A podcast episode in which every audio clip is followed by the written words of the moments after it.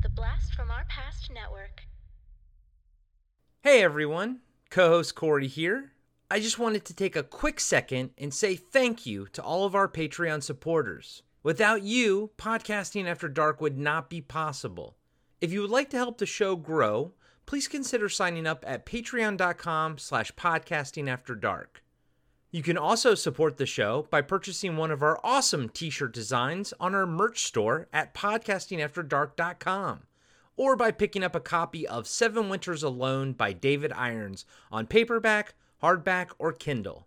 Just search for Seven Winters Alone on Amazon or click on the link in the show notes. A free way to help out is to leave us a five star review on Apple Podcasts and Spotify. Those reviews are huge for us and really helps get the show in front of new listeners. Again, thank you all so much for the love and support you've given us over these past few years. It really means the world to us.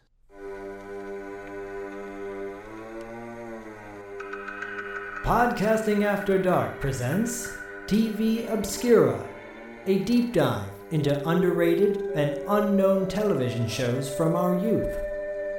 Cartoons, sitcoms, cop shows, and much more. Sit back and enjoy some nostalgic fun with TV Obscura.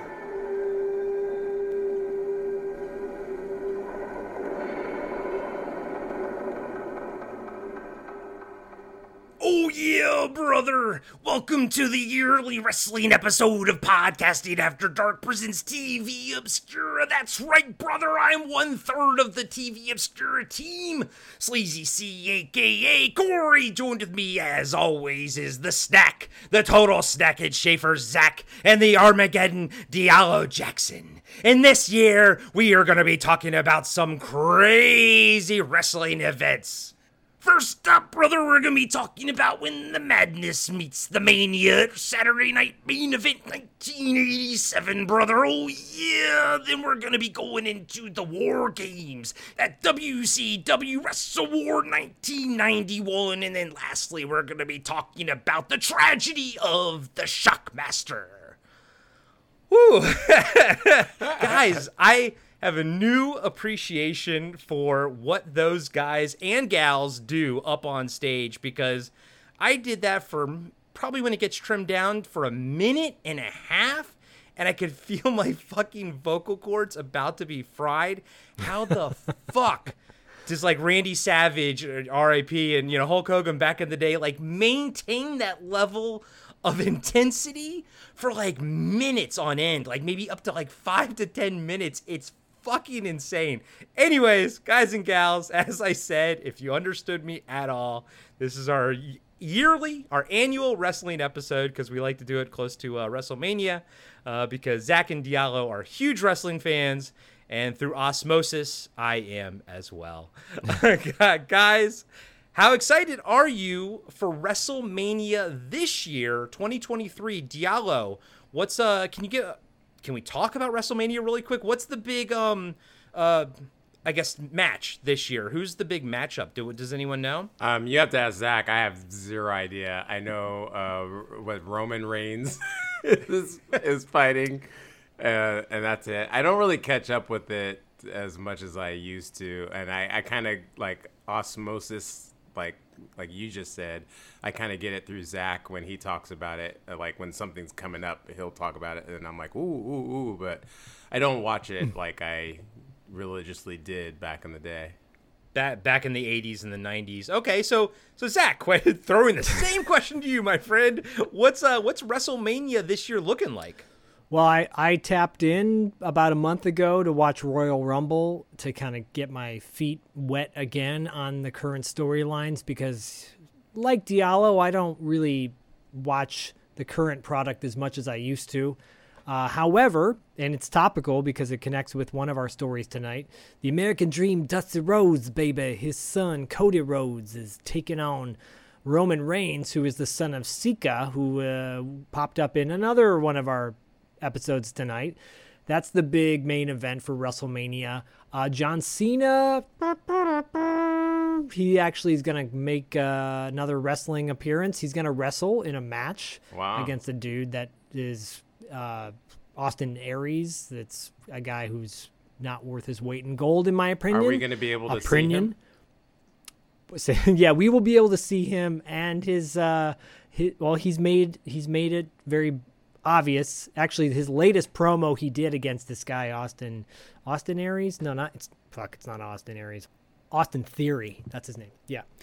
I, said Austin Aries. Sorry, Austin Aries is not uh, his opponent. That guy's a a legit wrestler in his own right. Austin Theory, who's not worth his weight in gold, in my opinion. I'm not a fan of his. But yeah, uh, John Cena will be making a WrestleMania appearance, and so will his bald spot. and I only say that because he he called it out himself in the latest promo on Monday Night Raw a couple weeks ago. It's gold. It's really funny. Like he tore this guy down.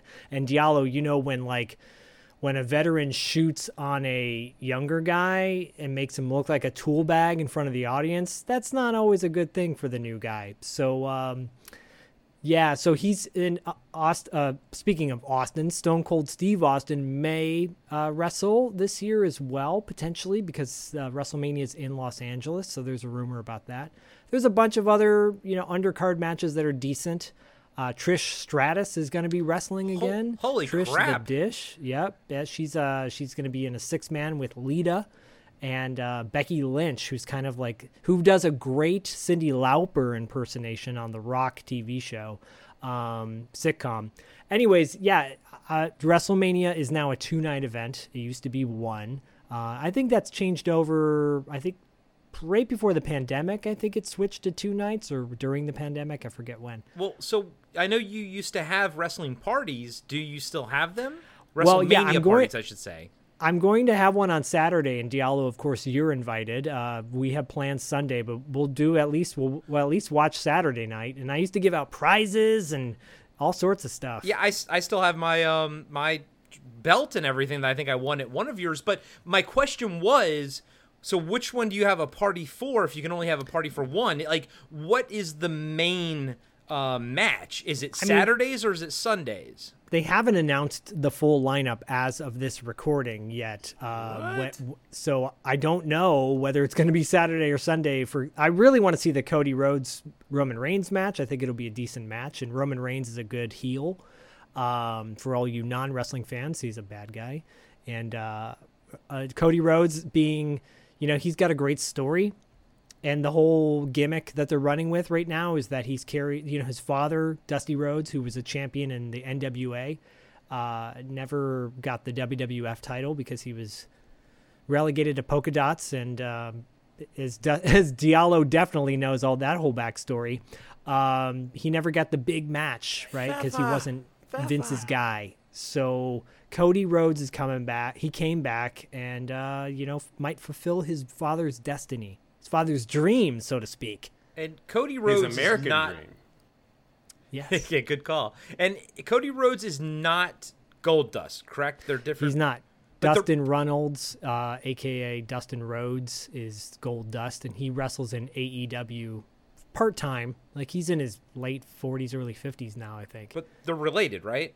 they're brothers, yeah, Oh, okay. they're brothers. Okay. I think there's three. They've got a sister as well. Okay. Um, okay. it- but yeah, Cody and then Dustin may come up in this discussion as well when when he was the uh, the natural Dustin Rhodes. Well, we, we certainly have a lot to talk about, um, but I do want to get all of our listeners, especially the new listeners, up to speed as to where our level of fandom sort of lies. Um, we we did a wrestling episode last year. Um, we called it out then that this is going to be an annual thing because all three of us enjoy wrestling to some degree, you know. Um, and I we talked about it then, but I again just want to sort of set the stage for where we're all coming from.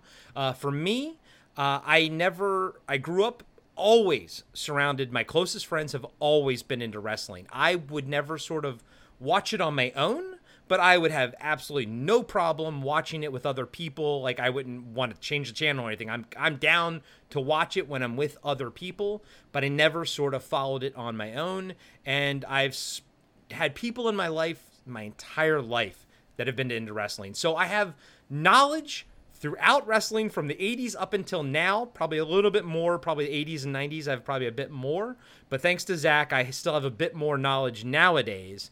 Um, but that's that's why I say through osmosis because that's where my fandom has always been sort of tertiary, sort of attached to somebody else type of thing. Um, but I've always enjoyed it.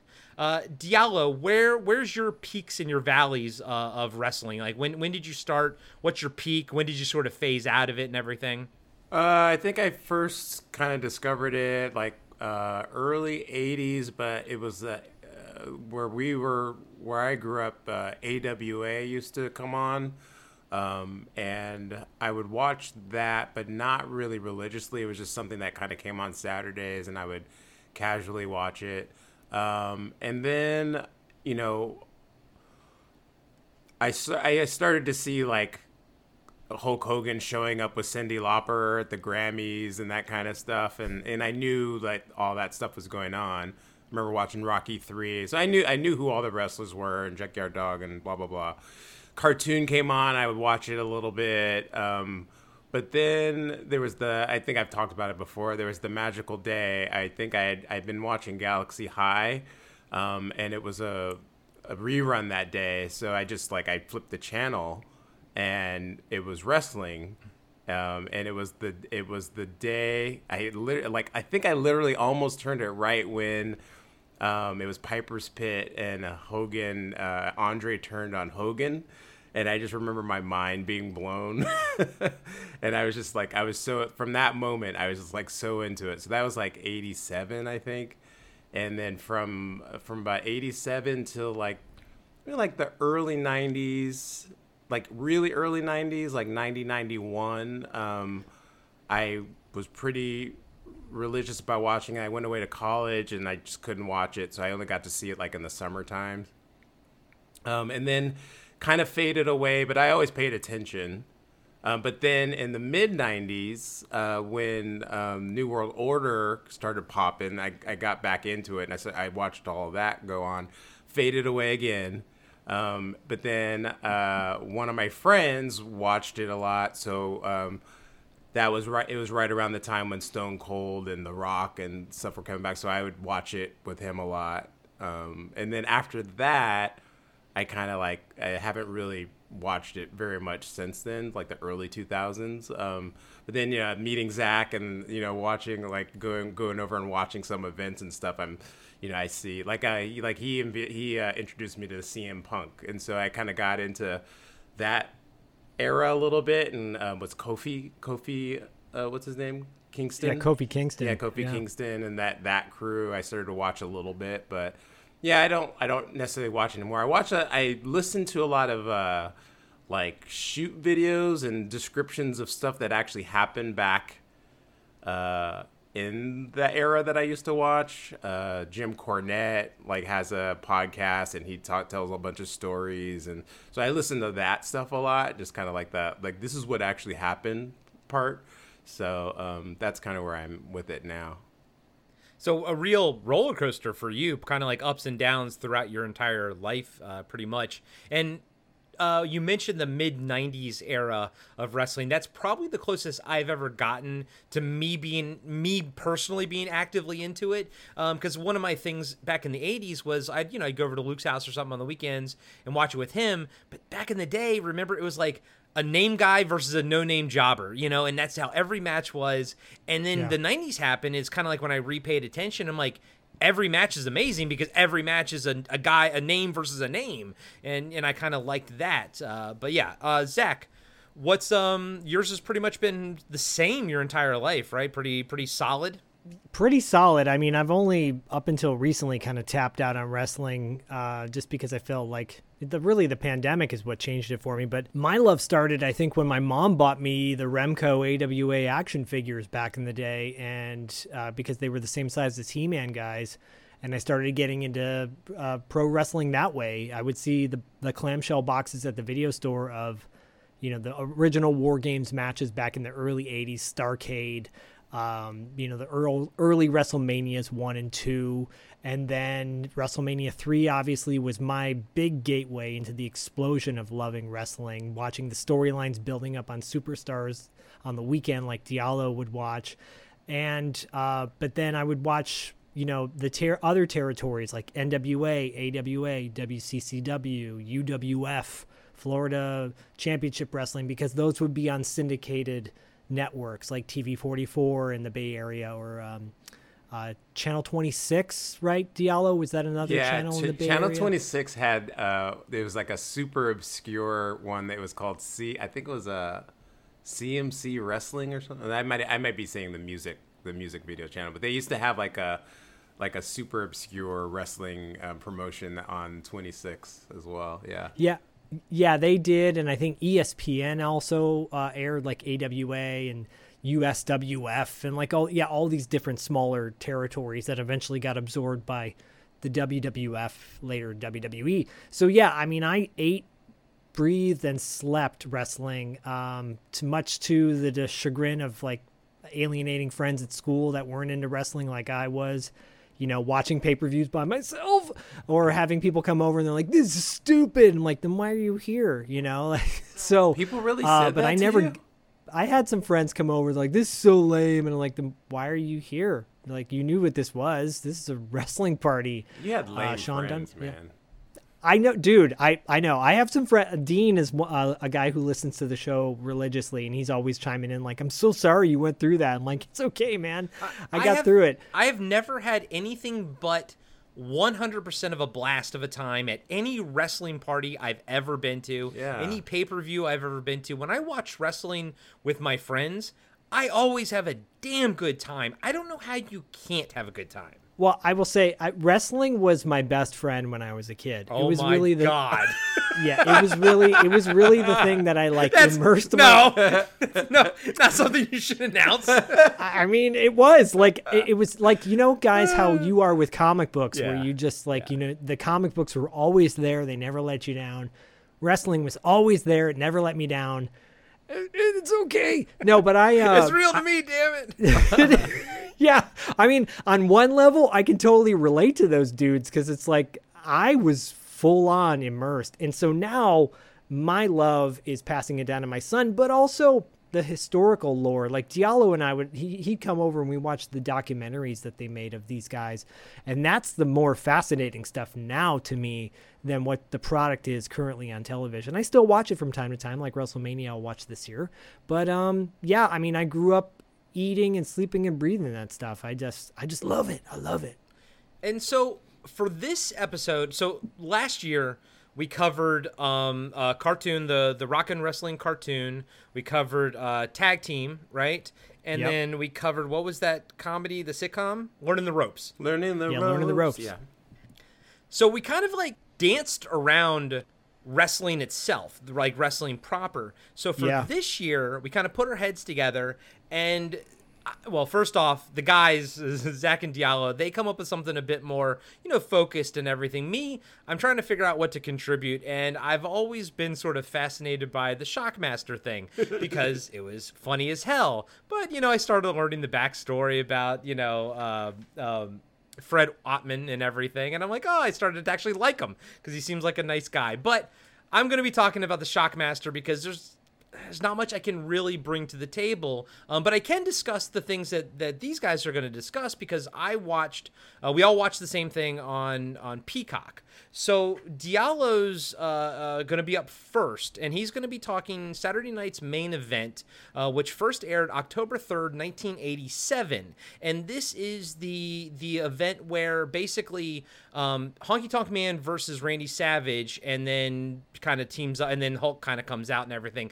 It's kind of a bit more uh, not so obscure, but at the same time, because we were throwing things out, it's obscure to me. So I'm looking at, at this from a completely noob's point of view. So the fun thing is, everything's on Peacock, so I was able to actually watch this, and so I can actually discuss it. And then Zak's going to be talking about the War Games, uh, uh, specific seg- segment War Games at the WCW WrestleWar 1991. So we're not going to be talking about the whole event for either of them, although I'm sure parts I will be. outside those matches will come up because have a lot Diallo, we say. are going to be talking about we're going to be talking about Pile Driver uh, for sure. Um, and of course, we're going to be talking uh, Diallo about the uh, Macho Man and Hulk post match promo set that uh, when I saw it, I was like, oh my god, I know this. I know this promo set like the back of my hand because it's become like sort of a meme and everything. So Yeah. I'm excited to to dive into all of these things. Super excited. So Diallo, can you tee up, you know, why you want to talk about this match, and then you know take us right into it and everything everything you want to talk about this uh, this Saturday night main event. Yeah, so you know, I behind the scenes, I was uh, waffling a lot about what I wanted to talk about. So um, like I, I could have talked about a billion different things, and I actually probably have a lot more um, respect, say, for like the W NWA era of wrestling um, and wrestlers, but I it was like you know I told you just on a personal level it was actually really hard for me to watch uh, NWA wrestling when I was growing up because uh, where I lived it um, it only came on like in the on the San Jose TV station and we could only get that signal at nighttime. Clear clear clear enough for me to watch it um, on those so on the weekends I would get to watch it. And then um, there was a channel called TV 58 that had some more NWA stuff. And that was one that like it came on it was like really snowy. So anyways I couldn't like I used to record the WWF ones but I and I would watch them over and over and over again. But the NWA wrestling, I would just watch it that one time, and I probably never seen them again, even though I remember all the instances and stuff from it. So it was it was a little bit harder for me to say. But anyways, this particular moment, I think had like it has like a great impact. It had like on me kind of emotionally, and as, as well as I think like when when I look at like the history of wrestling and like the ups and downs and stuff, this was like a pivotal moment for uh, not just like the WWF, but for wrestling as a whole. Um, so just to kind of like tee up in the context of it was like maybe a year or two bef- prior. Uh, Macho Man had been the Intercontinental Champion. He lost the belt to Ricky Steamboat at WrestleMania 3, which to me is still one of the greatest matches in the history of wrestling. Um, and then, like, maybe like a week or two later, a month later, Ricky Steamboat dropped the title to Honky Tonk Man. And the Honky Tonk Man was like like the most hated like he was a great heel. Like watching like watching this again, Yes. it was like I was like, oh man, he's so good like at being like bad guy. And he and like he had the belt for a long time. Like it was like over a year Yeah. he he held the belt, which was it was crazy. Um, and so Macho Man had started to like he he had always been he had always been a heel, but he was he was sort of like for me he was the precursor of what wrestling was uh, going to become some like a decade later where he still like he never started to be like a, a face but people were cheering for him and liking him right Can I ask a noob question? Was that not common before Randy Savage? Meaning, is Randy Savage one of the first heels that kind of rose into such high popularity? Yeah. yeah like in the WWF anyways yeah it's like Yeah. and that and, that, and that's why like I like the NWA and like later the WCW. I think I, when the WCW figured it out, they kind of went with their strengths and which was kind of what Macho Man had been, where it's like people like different people doesn't necessarily matter if they're good a face or or a heel. So Macho Man was like a heel, but like people like he just had the heat, right? And so, um, but he didn't necessarily like start acting like a good guy per se. Um, but in that moment, in that match, he was going trying to get back the intercontinental title, and it just like he still was in that like gray space. Like obviously he was going against like the biggest heel of them all, but he still wasn't like on the side of the angels at that point.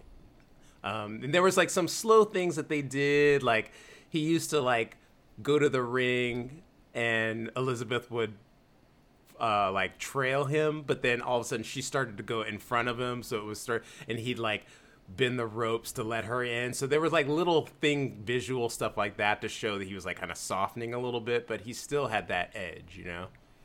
So, um, so that was like the precursor up to that match. It was a, he was a, he wasn't necessarily a good guy, but you know he had the heat. He was he was really popular. So so him versus Honky Tonk Man is a heel versus heel match then. I wouldn't. Yeah, I mean, like I said, it wasn't quite like he was a heel. He just was like he would just he was just Macho Man. You know what I mean? okay. Almost like an anti-hero ish at that point. Yeah, he's a little little like Wolverine, I guess. Yeah, there wasn't anybody quite like Macho, really. There yeah, because everybody. or, or, or sense either. yeah, like everybody. So you know, especially in the WWF. I mean, you you saw it in the WCW and the ones we watched. It's like you know that you have like all your good guys and like all your bad guys, right? So like if one good guy's getting beat up, like all the other good, good guys run out and you know help out, and all the bad guys, you know. So it, it was very it was very much factions. Um, Macho Man kind of at the time he kind of was just kind of like floating in the middle of that. He didn't really get into one or other. I mean, at at that time he was going up against mostly heels, but he still wasn't like, "Hey, I'm buddies with Jake the Snake." Like he wasn't that kind of thing either. And Jake, Jake, Jake is possibly another somewhat of a middle ground gray character. Possibly, he's more of a lone wolf. Yeah, he definitely you know? was. He definitely was. A solo Lobo, if you will. God, he was so good. Um, yeah, so he, yeah, so that was kind of that was what was leading up to that. Like over the course of months, you know, um, it had been af- after WrestleMania three, you know, had been like what six months since that, and that was that was pretty epic. You know, um, Hulk beat Andre. He Hulk was still in the midst of fighting all like Andre and like Bobby Heenan's fan, the Bobby Heenan family crew.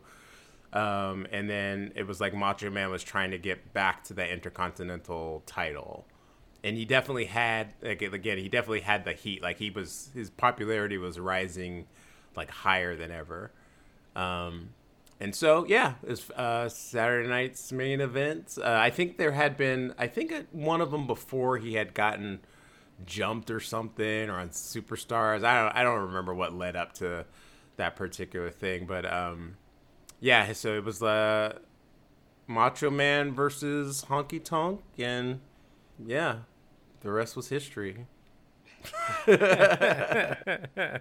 So so for those of us out there who haven't seen the match, can you give like a, a sort of an overview as to what happens and what sort of the main takeaway from it and everything like that? Yeah. And I mean, and then we can do like a general discussion about all kinds of notes that I have. You know, notes that like for example, I will always love Mean Gene. That's, that's one of my notes, and eh, I'm, I'm so happy I saw him. But yeah, for, for those out there who have not seen it, and, and I'll list um, in the show notes, I'll list um, what episode, like how to find it on Peacock, um, but I won't be able to probably post a link to it. So Yeah, so um, I mean, it, it kind of you know, uh, so Honky Tonk Man's manager was Jimmy Hart, Mouth of the South, Jimmy Hart, who's also another really great. Uh, if you ever can catch him on a podcast or anything, is really like is really great talker and um, really he's like a really nice guy um, as well. Um, but Yeah. he um, they he, Macho and Macho and um, Honky Tonk Man were fighting, you know, doing the regular thing, and Jimmy Hart kept like kind of like jumping in the way, um, and then I think like Jimmy gets knocked out by Macho. yeah, yeah, he goes Yeah, down. he goes down. Yeah, he's dead. Yeah, it's and gone. So, yeah, and then and then uh, you know, and all of a sudden, all of a sudden, the Heart Foundation comes out, and like, you know, you know, so they kind of take care of uh, Jimmy Hart, and then they come back out, and so they're outside, um, wa- kind of watching over. One thing comes, uh, one thing happens after the next. Honky or Macho Man's about to win. And then the Heart Foundation jumps in and starts beating up a Macho. Disqualification. The belt can't change hands on a disqualification or count out. So they start just beating him up, whatever. The Heart Foundation is Heart Foundation is holding Macho Man. This was like a classic moment, and the Honky Yeah. Tonk Man gets out his guitar. He like measures them up. He's gonna hit him on the side, on the other side, and he's like, "No." He's gonna hit him on the head. Makes this really mean face, and you know, Vince McMahon is like commenting on it, and then he just whacks him on the top of the head. And that, you know, 1987 TV, that was actually like Like, I mean, that was, I mean, I still, when I was watching it the other day, I was like, man, that's a legit hit. Like, kind of Yeah. saw Macho Man kind of tense up and close his eyes when that was coming. So he was bracing for this guitar to hit him on the head. And then, on the meanwhile, oh yeah, and then like uh, Honky Tonk Man had like tossed down Miss Elizabeth, like pushed her pretty hard. Yeah. Um, and then she like she didn't know what to do, so she's like she goes away to the back, whatever, and they're still beating up on Macho Man, and all of a sudden, she comes out, and she's leading Hulk Hogan, and like my mind just blew up because there had no there had been no connection between the two at all and there was No. no, like i like i didn't like i never thought that that would happen like you're used to you're used to that happening like somebody gets beat up and then like somebody comes running out and usually there's like a connection between the two or if there's no connection like you know okay there's going to be some kind of alliance but in that case i just never in a million years would have thought it would be hulk hogan so, and the thing that's like kind of important about it was what we what we were just talking about before about the anti-hero and he was still a heel. Hulk Hogan came out and you know fought off the Hart Foundation and the Honky Tonk Man or whatever. But then they then you know they were all riled up and running around the middle of the ring, Macho Man and Hulk Hogan. They were back to back and they kind of backed into each other. and then they turned around and they kind of squared off. So that's to kind of shows you that like they stood like there wasn't this like alliance between them. And then they had the you know the the great moment where like Vince McMahon just like his voice and you- know he was again listening to this like there's I mean there's so much I could talk about, but it just like the the the the pageantry and the stage and everything about it. The presentation was great, but it was the meeting of the madness and the mania, and then their arms kind of like slowly go together, and then they shake hands. Vince McMahon's like, "Yes, yes," and it's just the music, like Macho Man's music starts going off, and they're cheer. I was just like, "What just happened?" this is great. yeah, and then you know that that kicked off like a maybe a I don't even think that alliance lasted like quite a year. I don't think. I know they they were like they and a couple other people grouped up for Survivor Series. It was like oh yeah, the SummerSlam it was the first SummerSlam where um, it was Hulk Hogan and Macho Man versus who was it? Uh, was it Andre and Million Dollar Man maybe? It was because that this this led into this gave Macho the rub for WrestleMania four, which was the, Yeah, the tournament, tournament, yeah. right? And where Macho won, and then Macho it was Macho and Hogan, but Macho was the champ, and of course he gets all paranoid yeah. and shit. which like had some shades of like real life apparently Well, yeah, Macho was a real paranoid dude. it was like and that was that's the other fascinating part about wrestling is how much like the intertwining between reality and their fiction and um, Right. but yeah so that that kind of set the stage and you know macho like he turned he actually went like pretty hard villain for a while after he uh like he was at odds with hulk hogan again and he had a new manager sensational sherri and he was the macho king and uh yeah. I don't think he turned face again until he had his retirement match with Warrior at WrestleMania 7 maybe? And and then he became a commentator but he was like a, a, a face commentator until he went to WCW. Yeah. right? So yeah, that was uh, that was uh, the match, and uh, like I said, that um, Saturday night, at, you know, at the time, again, like I think I I picked W like WWF like you know there's a there's a big aspect to it where it was like kind of like a cartoon or something, um, but it was the most like it had the most pop culture cred of everything and so especially at the Yeah. time we didn't have like a ton of outlets to watch stuff so this it was actually on broadcast tv it wasn't like on cable which was again cable was a barrier for me because we didn't have cable so that was like WWF was the only thing I could like really watch religiously um, until like later when I would visit my grandparents and they had cable, so then I could watch all the uh, a Great American Bash and all that stuff in the summer for the Yeah. NWA and WCW stuff. But uh, yeah, so it was like the uh, every like sat once a month on Saturday that have Saturday night's main event, and you know it was like the the big card. So it was like you got to see the good matches without actually going to the events. Um, and all like you know when you watch superstars of wrestling and wrestling challenge, just like you said, they, it was always like them fighting the jobbers, um, like the scrubs, you know, basically, and they might have like one good match you wanted to see, but Saturday night's main event was like all like things that would be on the card that you'd want to see. So Yeah. it was a it was a great moment, and it was like you know set up so much stuff down the road, and eventually, um, I, the the other thing I was gonna I was thinking about talking, but I didn't have much to talk about. It was uh was when you know Honky Tonk Man like some it was like oh SummerSlam when he he lost the belt to uh finally lost the belt to Ultimate Warrior. that was Finally. another great that was another great mind blowing moment. Uh, but yeah, but it, it was uh, so much so much stuff I could talk about, but that's it. Zak, what uh, what about you, buddy? Were you did you see this in real time? This, Oh, uh, yeah. Okay. Yeah, I mean, I, I- remember when it happened. It, it all got brought back. My one little criticism about the Peacock and WWE, and, and I understand it's it's a it's an age old criticism, but because they don't have the licensing to the original music, they they pipe in sometimes uh, generic songs, which is really lame.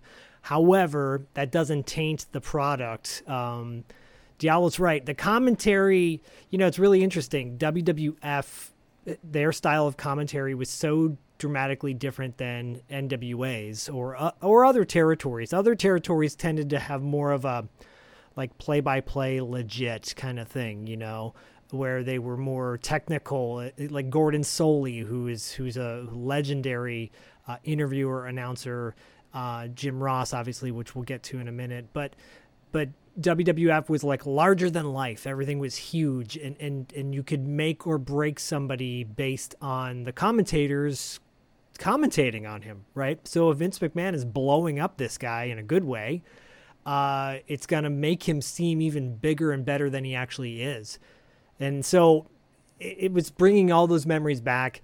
I forgot how uh, I didn't forget, but I, I, I was reminded of how um, meek they made Elizabeth seem, you Oh know, my and how timid God. and like and like she wouldn't. It's like she was almost like a deaf girl, you know, where she wouldn't talk practically. And uh, Macho has a promo with Mean Gene backstage before the match begins, and it is a gold promo. It- like that's a promo that you could play without the video and it it's it's amazing where he's talking about the danger zone and it, it I, I implore anyone to look up the danger zone promo from this saturday night's main event because it is gold he he personified what it is to be a wrestler you know you talked about uh, how hard it was to vocally do the things you did but these guys like a lot of the stuff was rehearsed it, it was uh, you know scripted, but still like they're acting their asses off. And it's not just verbally, but they're physically doing the stuff. So they're, they're telling a story. And Macho was, you know, he Diallo could go on and on about this too, but Macho was he he would plan his match out from bell to bell basically. And he was like a technical master when it came to that stuff. So what he did in the ring was always perfection, in my opinion. Um, but you know, and then Honky Tonk is like, yeah, he's the quintessential heel. He was that heel. He's like old school heel, where he's just a piece of crap. Like the guy just is a terrible wrestler. He's really a terrible wrestler. Um, the, but you know the guy, the guy who Honky, the guy who plays Honky Tonk Man, he's a legit nice guy. It, it's no offense to him. He does what he does well but he's not a good wrestler. And it, it drove me nuts as a kid because i'm like i wanted to see a good wrestler with that belt around their waist because the ic title meant something back then. It still means something now but it went through phases. Intercontinental championship uh, was not as prestigious in the mid 90s but um, man it brought back all the feels. And it reminded me of how hulk hogan you know regardless of who he is now back in the 80s He was the Michael Jordan of wrestling. He was the guy. He was the he was the faceplate of the of the business. So you automatically associated, like you associated Mike Tyson with boxing, you associated Wayne Gretzky with hockey. Like he was that guy for wrestling fans, whether you like it or not. I actually don't think wrestling would be what it is today without Hulk Hogan. Like, like it, I mean, it, it it goes beyond totally- just wrestling fans. It was just like he was like a pop culture phenomena. Like people that don't know wrestling, they still knew who he was. And if he wasn't who he was at that time, and it was like a kind of like a lightning in a bottle thing, because Vince McMahon was very integral in in that. But it was just with I don't I don't know if he didn't exist. I don't think wrestling would be what what it became. No, I, I agree. I totally agree. And you can't, you know, for anybody that's like, well, but who he is now. And again, I'll stress it, it, it is back then. Not talking about who he is now and what we found out later on. Who he is. Yeah, I totally agree. It, wrestling would not be what it is if it wasn't for Hulk Hogan. And if you, if anyone's wondering if Hulk Hogan can actually wrestle, go look up his wrestling matches that he did in Japan, which are legit badass matches, because the guy can go. Uh, he just wasn't but Vince wanted to keep him in a certain. He never wanted him to get injured, and if you're not, you're not going to get injured if you have three moves. Right? You know what I'm saying? so, um, anyways, it brought back all the feels. I loved it. I could watch wrestling 24 seven. I could eat it, drink it, poop it, all that good stuff. So, how about you? So, Corey, did was this was did you re, do you remember watching this on television as a kid? Uh, no, I, I never saw this particular match um, as a kid, but I realized quickly that I had seen pieces of this. Um, I especially uh, the promo, the the final promo between Macho Man and Hulk after they've sort of done their ta- team up and everything, and now they're talking about I don't know if the world's ready for this. You know what I mean? And they're trying to shake each other's hands, and it's become sort of a meme and everything. But I'm like you know, I'm tickled because I'm like, oh, I get to see where this came from. Um, but you know, that aside, you know, watching it pretty much for the first time in 2023, it was such a fun match to watch. You know, I even popped when when Miss Elizabeth came out with the Hulk. I didn't know it was coming. I mean, again, this is all new to me. So like, I'm sitting on the edge of the bed because we only have Peacock in the bedroom uh, PlayStation, and I haven't logged in on the the new one. So I was watching in the bedroom, and I stood up. I was like, oh my god, it's you know Hulkamania. You know, I mean, I fucking popped man. You know, Hulkamania. Hey, everybody! and I, you know, I thought it was great. And I mean, this is this is you know nostalgic wrestling for me. I know all these guys mostly from the cartoons and the toys and and all that kind of stuff. But I know Honky Tonk Man. I know uh, Sika. You know, my God, that was so racist.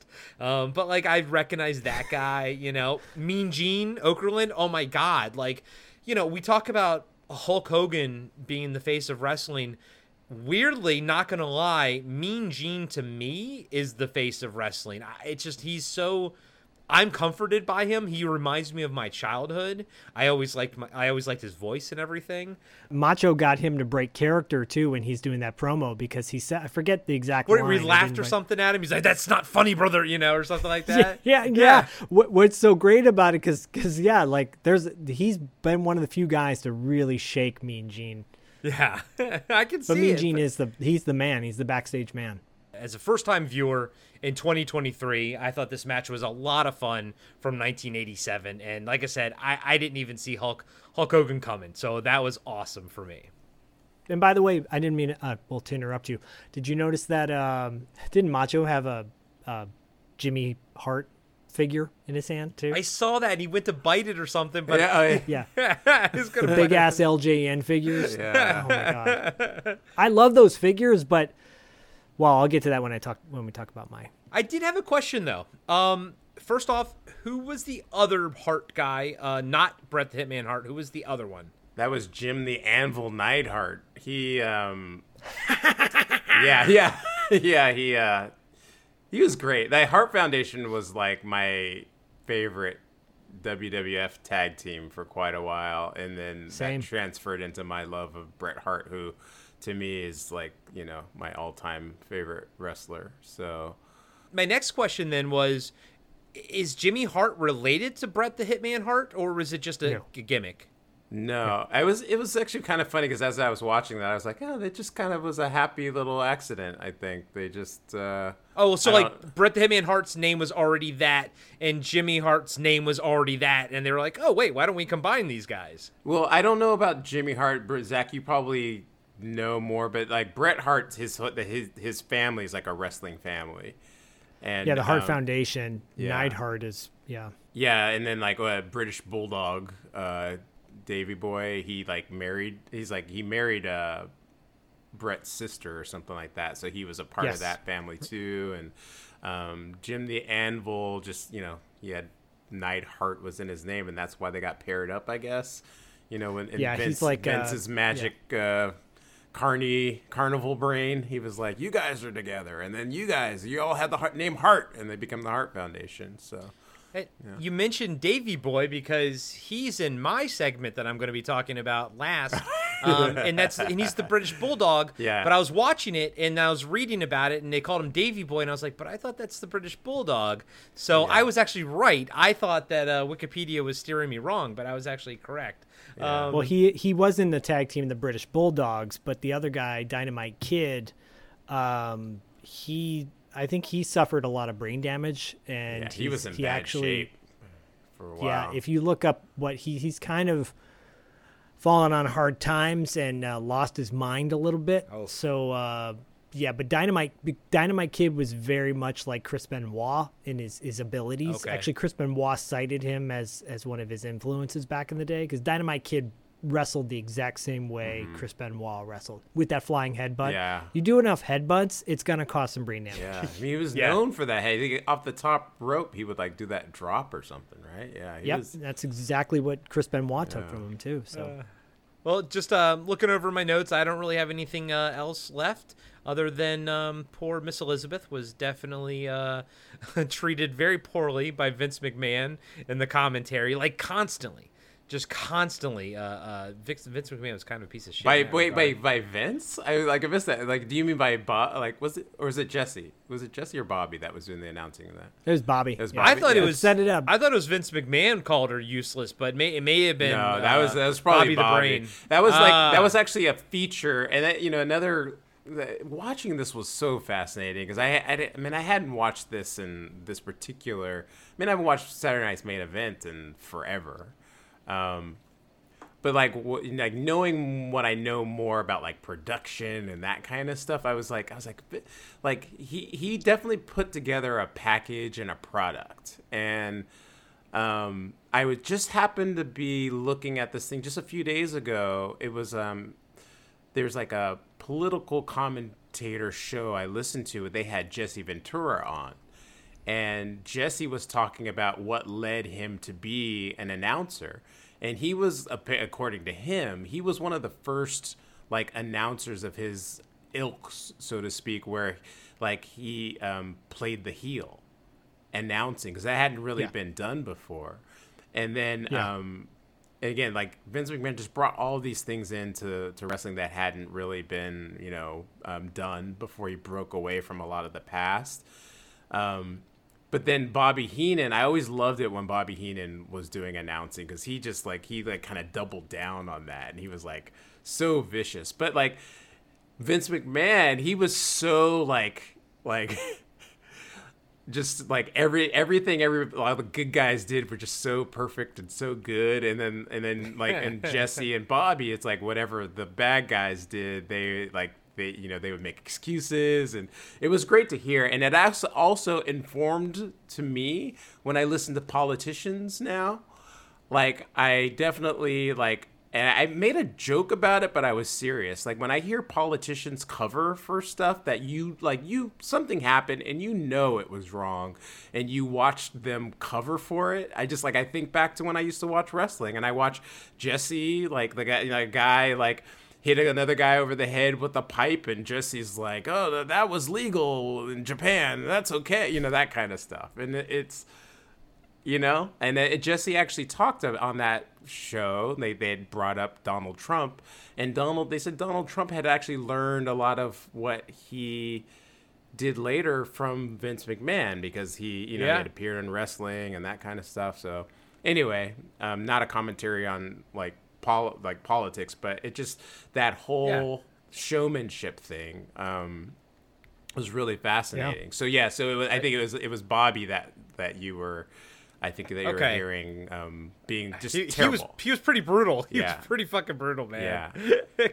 Called her useless at one point, but uh my my my last note though, I know he didn't win, but man, Macho Man's flying elbow sort of the end of the uh the match was just a fucking thing of beauty to watch. Yeah. It was just amazing. His like his pose, he looked like a goddamn superhero. Yeah, man, he was fucking amazing. He was great. Like him and and again, like him and um, Ricky Steamboat. They used to just they used to just go at it. Like, and um, I think that's uh, Zak. I it was some years ago. We watched the documentary on. I I don't know if it was Ricky or Macho Man or whatever, but they talked about Yeah, that think it was how Ricky. they they talked about how they would coordinate the matches and how just how set how Yeah. technical Macho Man actually was and like the Yeah. high he brought that to the public I think he brought that like high flying sort of uh, um, style to wrestling he did that he he used to do that uh, hammer drop off the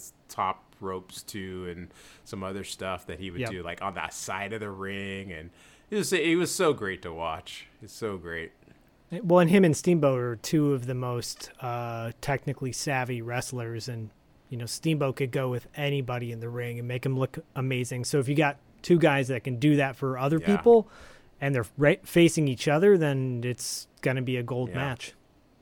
Those some of those matches between Steamboat and Ric Flair were just like, phew.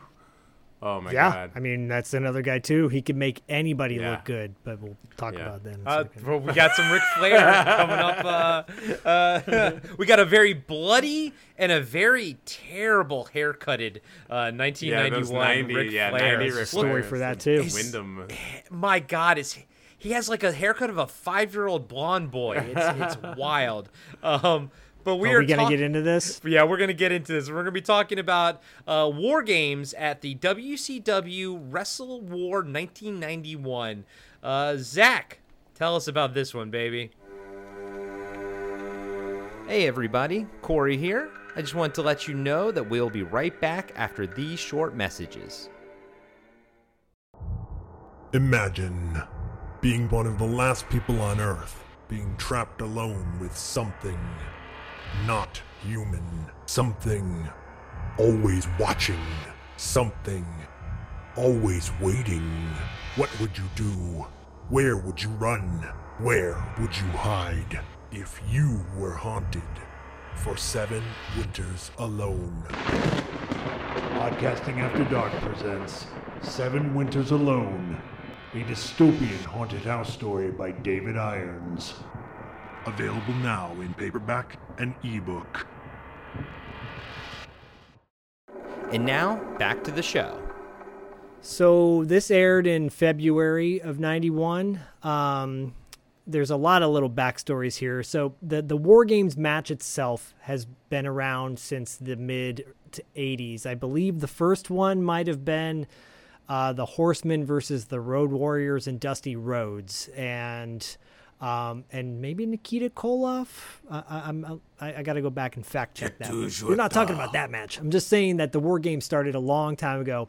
Basic concept of the War Games match is it's two wrestling rings right next to each other with a cage that surrounds them with a top on the cage.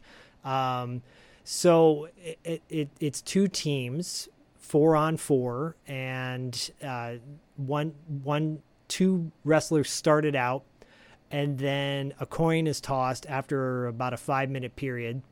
And uh, whoever wins the coin toss can send their next representative in and becomes a two on one and they get an odds advantage until the all four wrestlers from both sides are in the ring.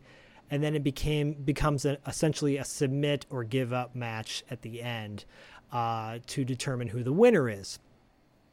WrestleWar 91 was, you know, at this point in the game, uh, WCW, which was originally NWA, uh, had had rebranded, try trying to do new things.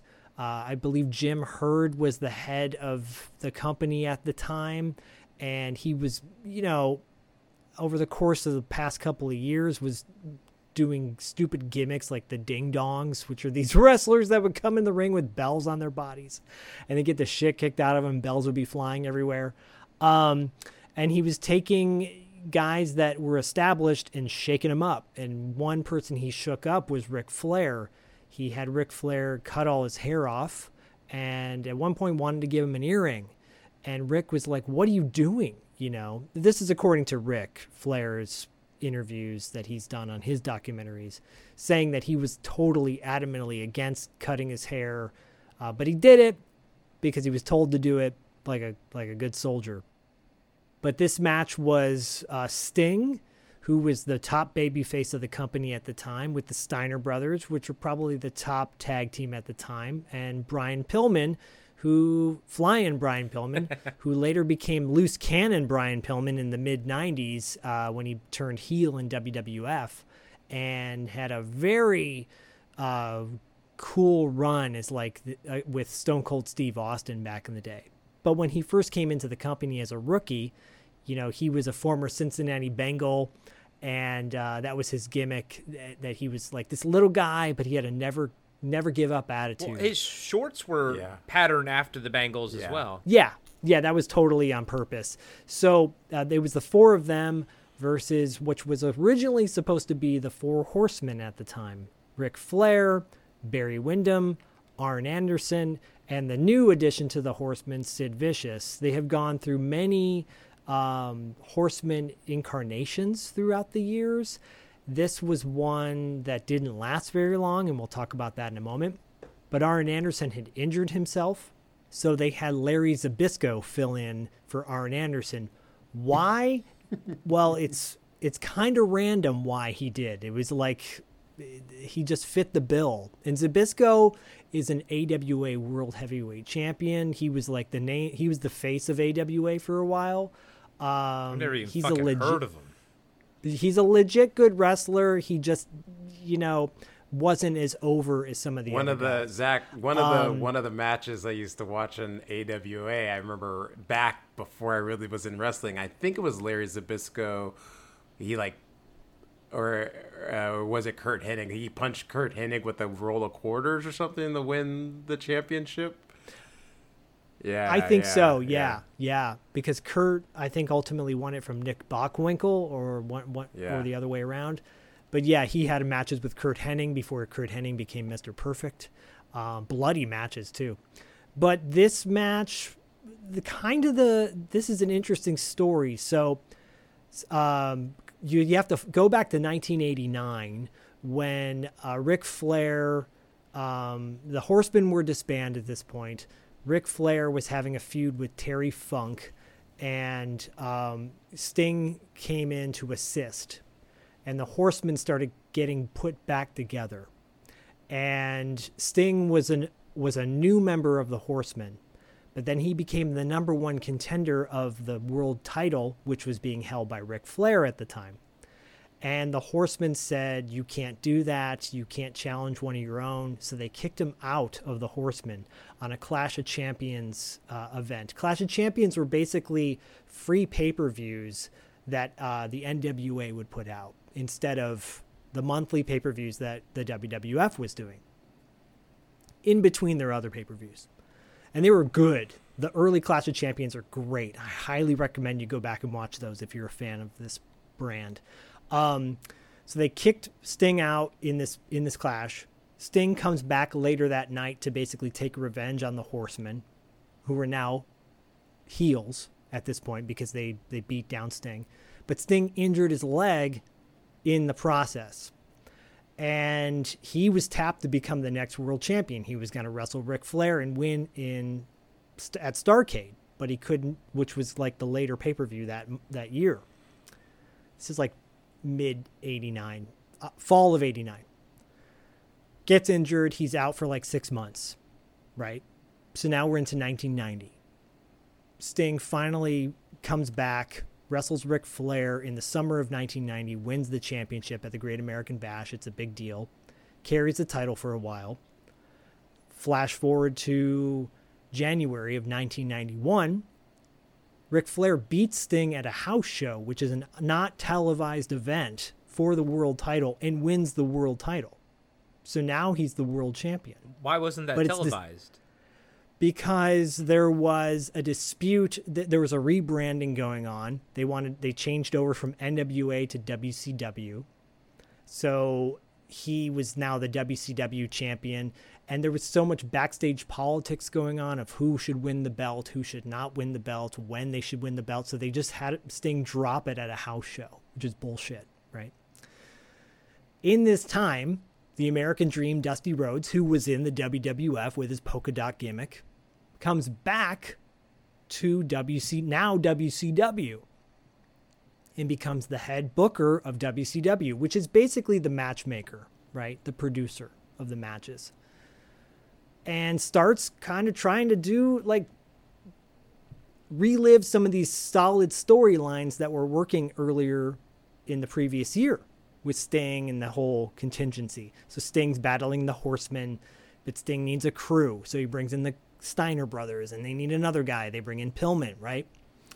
Uh, a month before WrestleWar, and I'm sorry if I'm going on too long, a month before Wrestle this. War, uh, it, Yeah, I know. I'm a riveted. month a month nice a, a month before WrestleWar there's another clash of champions scott steiner who's in the steiner brothers with the long mullet and no beard uh, was tapped to potentially be the new face of the company a new baby face uh, as a single wrestler and he wrestles Ric flair to a 25 minute uh, uh, draw for the world title at a clash and it's a really great uh, match. And it proves yet again that Ric Flair could get in the ring with anybody and make them look good. But Scott Steiner was not a very good talker on the mic, and and he just he was better in a tag team, in my opinion. Uh, sorry, can I divert real quick? Um, Yeah, because yeah. I've always liked the Steiner brothers because I was always a big fan of the Frankensteiner. Um, but later in the late '90s, which Steiner went on to become the completely jacked monster with the metal with the metal helmet? Huh? That was Scott, Scott Steiner. Steiner. okay, so Yeah. that Scott oh, Steiner. that was Scott. Okay, Un- got it. All yeah, he later became Big Big Yeah. Papa Pump. That's Big Papa And, Pump. uh, Yep, yep. And he had like a, a, unrecognizable. A chain mail, mail like sort of hood thing on and Yeah. stuff like that. Yeah. Okay. Sorry. and his his promos his promos during that time were really good but as a face he just he needed help you know he's like the hardy boys the tag team uh, from the 90s and early thousands they were better as a tag team because they both of them were not good talkers anyways uh, until matt hardy reinvented himself but this storyline was starting to culminate with this war games match this was supposed to be it this was supposed to end the feud right the the night before uh, at a TV taping, Brian Pillman gets attacked by the Horsemen and injures his shoulder, which was, goes into the storyline of the War Games. But Brian Pillman's such a fighter; he's such a scrappy young dog that he wants to get in the War Games first. But the whole build up to this was like Sting's like, "I'm going in first to take on the Horsemen, and you'll go in last." But when this match starts, Pillman goes in first, pisses off Sting, and the Steiners are like, "What are you doing?" And he gets in this match to face off with Barry Windham, who was the uh, one of the Horsemen. So, so what you're And saying with everything so scripted and controlled, uh, Flying Brian going in first was not a part of the plan. It was a part of the plan because it was that that was not off script. Okay, okay, but okay. you know, in storyline, storyline, they're "What like, are you "Whoa, doing?" okay, but it's Yeah. not off script though. Got it. Okay. No, and and this and this is a perfect example of why Dusty Rhodes is a great storyteller because he's the booker for this. He's the matchmaker for this. He's the kind of producer of this match. He knows how to tell a story. Dusty Rhodes, you know, for for un PC term was a was a fat ass who like didn't look good in the ring, but man, that guy could wrestle his ass off and he could talk his ass off. So it didn't matter what he looked like, and people were like, "This guy's amazing," right? And then when he decides to kind of retire and goes behind the scenes, he's his mind is still there, like for wrestling. He knows how to create drama in a match. And dare I say, this is one of the most dramatic War Games matches of all time because what it builds up is this tension is this young guy, Brian Pillman, goes in this match and he's like kicking ass, but then he starts getting his ass handed to him, and you're like, oh my God, they're going to kill this kid, right? And this match is super bloody. It is, I picked this match specifically for tonight because it is one of my favorite matches of all time. Um, because you've not you've you, it's not just the wrestlers in the ring, but it's the commentators. Jim Ross, who later became good old Jr. in the WWF or E, uh, was at his top game as a commentator.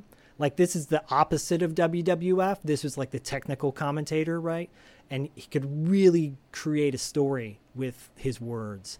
And Dusty Rhodes was the other commentator, and you know he's fueling. They're both faces, and they're and they're fueling the match with their words. Um, and you're seeing these guys just beat the hell out of each other. It's bloody. It's a bloody it's match. blo- yeah, and it's legit bloody. They're rubbing their faces against the chain link fence, and if you've ever had that done to you, you know that it's gonna create some blood. Flying Brian's biting on people's heads and getting blood in his mouth. I'm like, holy Biting- shit. Biting people's heads. And then the only drawback to this whole thing was the the fourth member of the Horsemen, the newest member, Sid Vicious, who's a big motherfucker. Yep. Guy's like six foot five, six foot six. Fucking uh, saber tooth looking motherfucker right there. Yeah, and he looks great. And you know what? He later went on to become Sid Justice and then became Sid Vicious again in the WWF. And, and later went on Uh, to break his leg and poop himself in a match. Pretty much, yeah. When he came back to WCW, he um he was super green, you know, and he was super new, and and he was calling out, uh, he was calling out moves like super out loud on camera. You know, he just did not know the business like all these other guys did. Arn Anderson, who was injured, legit injured at the time outside, you could tell he was pissed because fucking Sid looks like a buffoon. Like, you know, I'm going to slam you now. And you're like, oh my God, dude, you're on camera telling you, my, right? So, um, and then he, he legit injures Pillman by power bombing him uh, head first on the ground, drops him on his head, which was not scripted. He wasn't supposed to do it like that. And they called the match early because of that. Wow. Okay, so, So that, the was, match that was real then at the end. Yeah, that that aspect of it, that part of the match was legit. Like that, Pillman did injure himself. They were gonna, you know, they were allegedly they were going to have it kind of end with the Horsemen winning anyways, but maybe more dramatic. But they called it early on because they did not want Pillman to get. They thought he hmm. broke his neck. You I mean, I mean, fucking Sid Vicious power slammed him twice, and you can tell he's like already dead. And I sent you guys the that Simpsons gif, like, stop, he's already dead. Well, at one you can point, see his lifeless uh, body just all gone. At one point, Vicious throws him on the ground or throws him against the turnbuckle, and he says, "Oh, are you okay?" Like out loud on camera, you know, because he's such an idiot. Apparently, he got into a knife fight with Arn Anderson soon after this, and like uh, knifed Arn Anderson a bunch of times.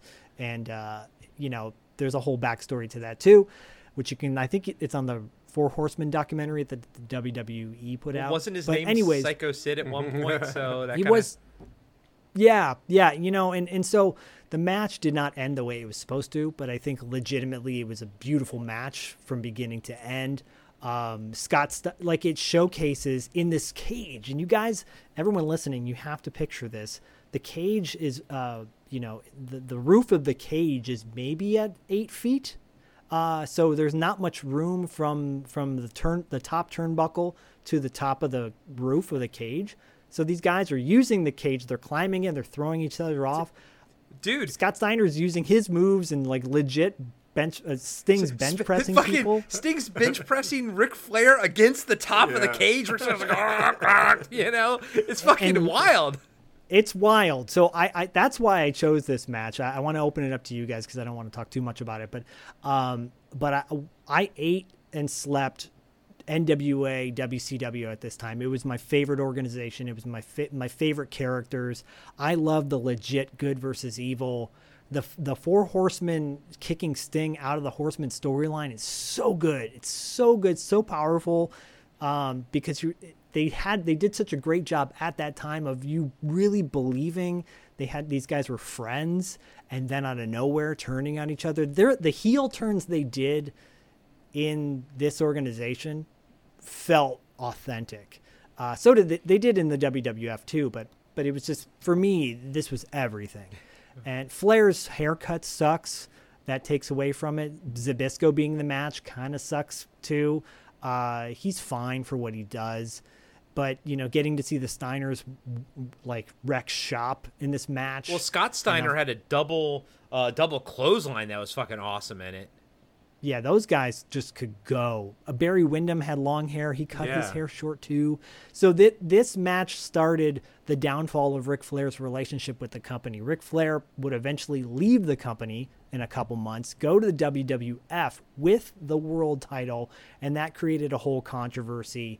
And Barry Windham en- ended up becoming uh, wrestling Lex Luger for the world title at uh, uh, Great American Bash later that year, like a new world title. Was Barry Windham the the first guy that was also in with Flying Brian? Is that He was Barry the Windham? first one. He, he got He was Barry the first Windham- one to bleed, I think, in that. uh, Yeah, yes, he was. Yep. He, Yeah, he so- was. he got he got super bloody, and he was bloody for the rest of the match. And then Ric Flair got really fucking. I mean, his his blonde hair was like red. It was it was wild. these crimson masks. Yeah, and if you want to look up old school Barry Barry Windham was an original uh, horseman back in the day as well, uh, with Arn Anderson, Ole Anderson, and Ric Flair. Actually, no, Tully Blanchard. So yeah, Ole Anderson left, and then Barry went. He was like in the second faction of the Horsemen uh, before Lex Luger came in. And uh, anyways, that's all a bunch of great history to go down on another podcast. But um, but yeah, this this War Games match to me, like the way Jim Ross calls it, it's so dramatic, and you really feel like there's legit danger going on because there kind of is, and I- and I love it. But I but I'm opening up to you guys. No, I, I love Jim Ross in that one. Uh, Diallo, because it's going to be the same flow as last time. I'll I'll just finish by talking about what it's like to watch it for the first time in 2023. But uh, did you watch this episode in real time, Diallo, or have you seen it before? I so I had never seen it before. Like I said, it was it was pretty difficult for me. Like I was either like I was running around. I was at, in college at the time, and I would come back in the summers, and then I would be able to watch like the programming that they had. It was like for me like the peak of the summer, and um, it still was like NWA. I think at the time. Um, was the the Great American Bash, and it was basically like two months of just intense wrestling from like was it like July to August. It was just it was great.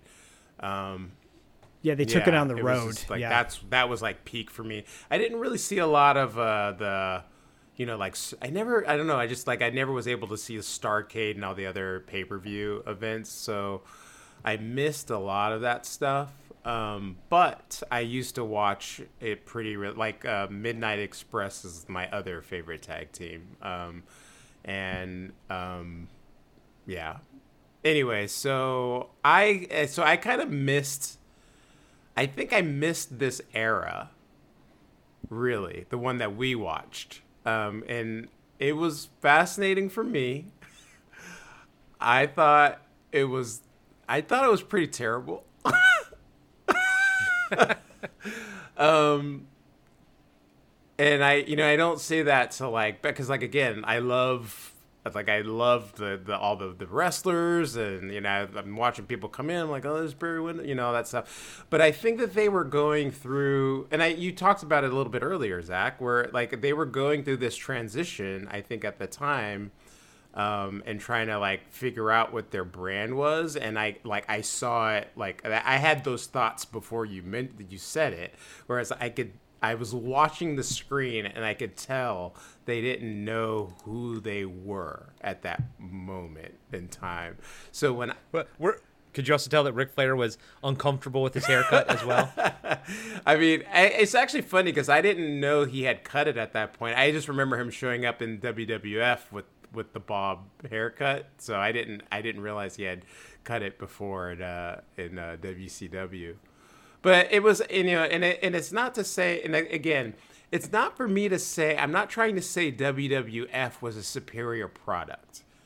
Um, because like I said, it's like I you know, I messaged you guys a little earlier. It's like like because like the WWF literally was a clown show at that time when they had like uh, yeah.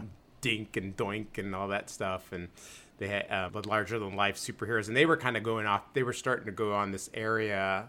It would take some years that they started really going off the rails with some of this stuff, but when I was watching the Saturday Night's main event, which it was interesting because it was it was like that was '87 and this was '91, And again, I, I was really noticing just how, in that moment when they were doing the meeting of the madness and the mania, I started to pay attention to the cameras and the camera angles and how they were cutting and they were doing really like close ups and they were getting all this stuff to capture the story and the drama, right? And but when I was watching all I watched that entire pay-per-view, I could tell that it wasn't ready for TV yet. It was that match. So like WWF did their steel cage matches, and like the steel cage was always like the fence, right? But then the WWF was like, well, we're gonna we're gonna have this, you know, the the cage that they had with the big red bars, and you could like basically you could see into the ring, and that was geared for television rather than people showing up in person. My thought was. And so when I was watching the WCW event, that's I was like, yeah, this is really like they don't get that people are like millions can potentially be watching and they were still building the event for just the people in the arena. So when you had so you bring up Sid Vicious, right? And he was giving all of the like you could hear him like giving all the commands. Well, part of part of that was because they had the steel cage, which was the fence. And so they had to put the cameraman inside the ring because they couldn't do it from outside. And so the cameras were right on top of the wrestlers. And that's why you could, I mean, obviously he was over the top of what he was doing, but it was even worse because the cameras were right on top of him. And they just weren't able to capture there was um there was a match that was earlier with um I'm sorry I'm ranting about how bad I'm sorry Zak but um I, I can see Hey, that I don't Zak think it's. become. I, I totally disagree with you that it's ter- It's not a terrible match, but it it, it I. yeah you no know, it wasn't It's all good. it was it wasn't the It's match it was the presentation of the the and what I'm saying is like there was a product that the WWF they, they he understood that it was like a product and I think the WCW at that time was still figuring that out and they figured it out like because like they like they figured it out and they blew up and it was like larger than life but there was a match earlier with uh when ron simmons and um hacksaw or yeah Oh, Doom. so yeah. Yeah, they were fighting the Freebirds. uh, who we know uh, we know and love them as the opening part of Highlander, the first movie. Um, yes, of course. but uh, like, uh, who was it? Like Butch uh, Butch Reed accidentally punched Ron Simmons, or vice versa. I don't remember. Um, and the Freebirds Yeah. won, and they were like going off screen, and the camera was following the Freebirds. But then, like you hear, I could tell Dusty was like, he was he kept saying like, "Oh, there's something going on in the ring. I don't know what's happening." Like, because he was like he was trying to he was trying to get them Oh, to yeah. put the camera into the ring because that's where the real drama was happening. But the camera was following the Freebirds walking down back down the aisle back, so you didn't see like I didn't see what actually happened. I saw the aftermath where one I could tell one of them Yeah. had punched the other one. Um, but it was like the WWF at that like they would have been all over that. They would have like because the staging of it would have been a lot better. So that that I was I watched the whole thing and I was I was kind of like stunned a little bit. Um, but again, that wasn't really in the era that I used to watch. I watched before when it was WWF and it was like a lot smaller and a lot more intimate and a lot more brutal. Um, and it, that that same requirement wasn't like quite there. But um, and then I watched after, but this particular one, I felt like it was like kind of rough around the edges, and they were just trying to figure out how to rate up their game. So Well, they they were in disarray at the time, like behind the scenes. Behind the scenes, they they were a mess, and and because they were because they had different ownership, and everybody was legit pissed and annoyed. And even at the end of the pay per view, they're like, you know, we want to go back and show you what happened. Oh, we don't have that footage. Okay, so we're just gonna end the pay per view Yeah. now, and they did. Well, that's what I was saying. Like, because oh, I, I okay, was a little, the it wasn't. I I was confused because I I was like, was that planned with Pillman or did he really get hurt? And then I was like, no, I think he actually really got hurt. But I was only say I was only really saying that because I know like that he passed years later, and I was like, is this where he got his injury? You know, I was kind of thinking that. But uh, Oh no. Yeah, it's yeah. Pillman Pillman got into a, a Hummer, a car accident. oh, did he? and, I uh, thought he was uh, okay. I didn't know that. That's because- how he died. But uh, Well, no, he didn't die that way. He injured himself, and he never he wasn't the same after that. And, and that's when he went to ECW and became the loose cannon character, where he was legit like acting like he was gonna whip his dick out in the ring and piss in the ring, and uh, it was really cool because he found a way to reinvent himself. But during this time, he was the high flyer, uh, you know. The the the, the, the Yeah. up and coming new kid that you know you could rally behind because he never gave up, and it was which is what I loved about him. And their whole storyline was feeding into like, well, what's going to happen next? Because he did. He ended up having a match with um, Barry Windham at the next pay per view Mm-hmm. and like beating the shit out of him, you know, and which is great. Like he had his comeuppance basically. was uh was Uh, the so remember did. when they, they were like the it was like the anti it was like the good guy four horsemen so it was like sting Nik- nikita koloff um uh dr death yeah i remember The they was, like, superpowers. they did, did this thing where they were like they did the four up and then they would turn it down was that before or after this Yeah. This is that's way before. Like yeah so what i was saying earlier with the storyline this storyline i feel like was a year late because of sting's injury. Sting sting's injury really derailed a lot of things that the company kind of Yeah. hedged all their bets on right? And so because they did that they didn't have the backup storylines that could have kind of been pushed forward like you had in the WWF at the time. You had, you know, other stronger storylines mm-hmm. besides Hogan yeah that could work, right? But then in the, in at the time in WCW, NWA moving into WCW, they were in such a transitional flux that they were they didn't know what they, they were they didn't know what they were doing, you know. So you so you have this war games match though, which which I think ultimately gets saved on one hand because you've got like you've got guys really giving their all in the ring, you know, and legit like kicking the shit out of each other, and um, and and you know even as green as Sid was, he still looked powerful and menacing. Oh fuck yeah, Uh, he's still looked like fucking Sabretooth, man. And like I said, even Zbyszko had his moments too. You know, when he's getting pound his face pounded into the ground. Yeah or, so or into the, the the chain link fence and shit like that was yeah. yeah so uh, Yeah, the the war games. Yeah, go Oh ahead. no, I was just saying. So I'm not. It's like I'm not like bashing it per se. It's not the. This is not the Great American Bash. um, it was just. It was an observation from like a production level kind of like. Oh, yeah. I was just like I was watching it and I was kind of like, whoa, wait a minute, like why am like it just and like but it was like my sense of it was that they were trying to figure it out in like in real life and that's what you that you're saying and so it was like confirms my thoughts about watching it. And because i wasn't really into that like any of the drama at that time i just was kind of like, i was watching the matches and stuff and just being like oh man this this isn't as like sharp and put together as i'm like used to from those same people.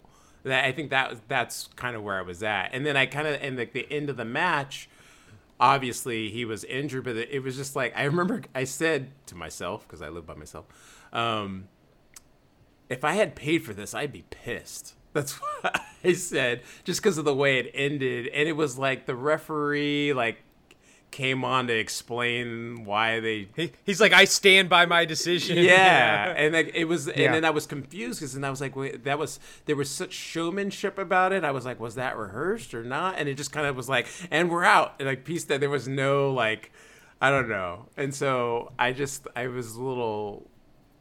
I, I was just like, yeah, it was it was just very rough around the edges, but like I said, they they they worked it out and they figured it out, and it like um, when I was watching some of the matches moving through it, like I, it was like a match with Brad Armstrong and um, what's his name, um, Buddy Bobby Eaton. Was it? Yeah, Bobby Eaton. Um, Yeah. and then I was like, I was like, oh yeah, Brad Armstrong. Totally forgot about that guy. So I looked him up, and Jim Herd came up in that little discussion about him, and and they were a lot of and I started seeing more and more how people were like really down on Jim Herd's stewardship and and then so then when I was Yeah. when I saw that the closing credits of the pay per view and I saw Jim Herd at the top, I was like, oh, okay, and yeah, and you know, it all made sense to me. So Well, I mean, isn't all of this a testimony to the genius of Vince McMahon and how he can kind of, you know, and I know we all agree, we know he's a horrible fucking person. He's sexist. He's fucking terrible. Yeah. But he's also a marketing fucking genius. He, he is. That's just what it is. And I mean, isn't it a testimony? Like, I mean, it's the best, and and there's a reason why WWE owns pretty much everything, you know, at this point. WCW too, because it isn't it the obvious clear winner. Like, you know what I mean? Well, Even yeah. back Well- then, it was the obvious clear winner. But and then you, of course, everything snowballs because then you have a bigger budget, and then of course, with a bigger budget, you can hire better camera crew and you know better camera operators. Like everything, just it sn- gets snowballed outwards. But at the end of the day, isn't all of this a testimony to how to how much of a genius Vince McMahon is?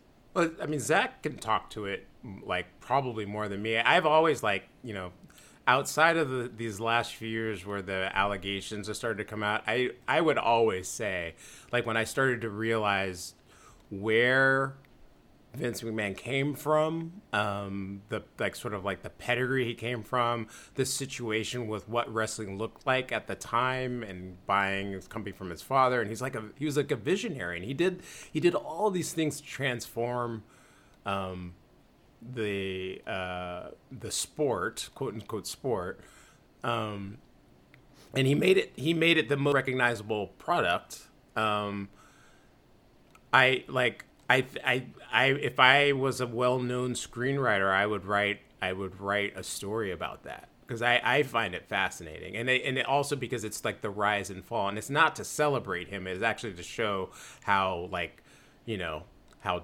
dirty eh, he could be in some spaces. But I think like WCW though it wasn't like the testament there was like because right after this period that I'm talking about like when I said they figured it out they like they figured it out.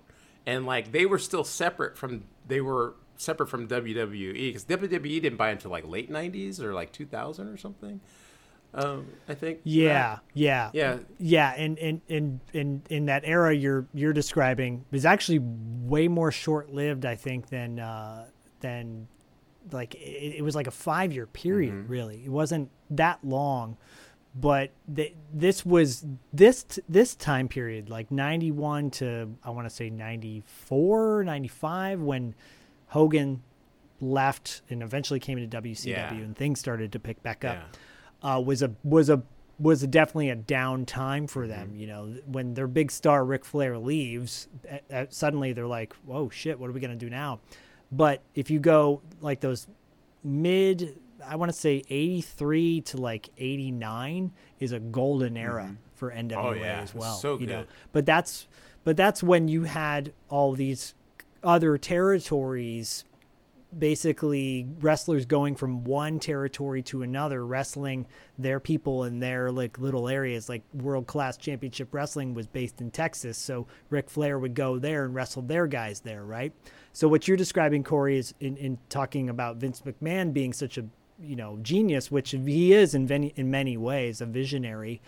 Um he had a different kind of control over his company that these other companies didn't have. You had you know con- circus these this is like a you know it's circus basically little mini circuses all over the country you know and you had some guys who just wanted to make money and didn't give a fuck about the talent then you had some guys who let the talent run the whole thing and that didn't go very well because the, the certain guys wanted to go over you know and they caused infighting and whatnot so what was going on? There was so many power struggles going on in all these other companies versus WWF, which had its own issues too. Don't get me wrong, but they were able to control it better than these other companies were, and that's why all these other companies eventually folded and failed. You know, because and they'll they'll blame WWF for you know well. Uh, Vince McMahon came in and took my talent away. We're like, yeah, because he paid the guys more money. Like, that makes sense, you know. And they had no insurance, so they need as much money as they can get, you know. Uh, so there was all that backstage politics, which led to so much disruption on screen at times. You know, I always say like that's one of the reasons I loved NWA is because it was rough around the mm-hmm. edges. You know, the the and if you look at like world class championship wrestling with the Von Erichs, those were great matches, but those guys could not cut promos. you know, and those guys were not as as good talkers as like a lot of the guys like Jake the Snake Roberts, for example. But there was magic in certain matches. And that's what stands out, I think, the most to me. And I think ultimately, yeah, I look back at the War Games match and I go, for all its flaws, like the magic around some of these characters was still there to an extent. Like the Steiner brothers were still legit badass. They eventually went to the WWF, you know. Um, Pillman would have gone to WWF earlier if he if uh, if he hadn't injured himself. You know, he was in a he was in a tag team with Stone Cold Steve Austin soon after this, when Stone Cold was stunning Steve When he looked, he he, looked. Uh, remember when he looked like um, Ric Flair with the bob? Remember that? he yeah. did, yeah. He was. They were called the Hollywood That's when I first and they Years later, I was like, wait a minute, that's the guy when he like he you know the Texas rattlesnake or whatever. Like Yeah. years later, I'm like, wait a minute, I remember Steve Austin. That doesn't look like the guy I remember from like ten years ago.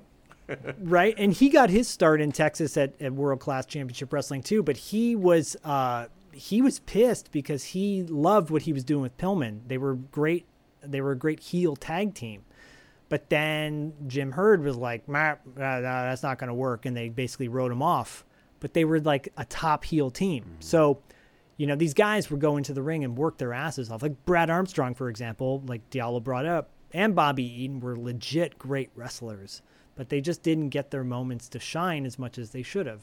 Brad armstrong became you know he was like a he's basically the he he was the good the best jobber to put in a match where you're like this guy actually might have a chance and then he would ultimately lose. So, so Bobby the Brain Heenan, before he became a manager, he was a wrestler.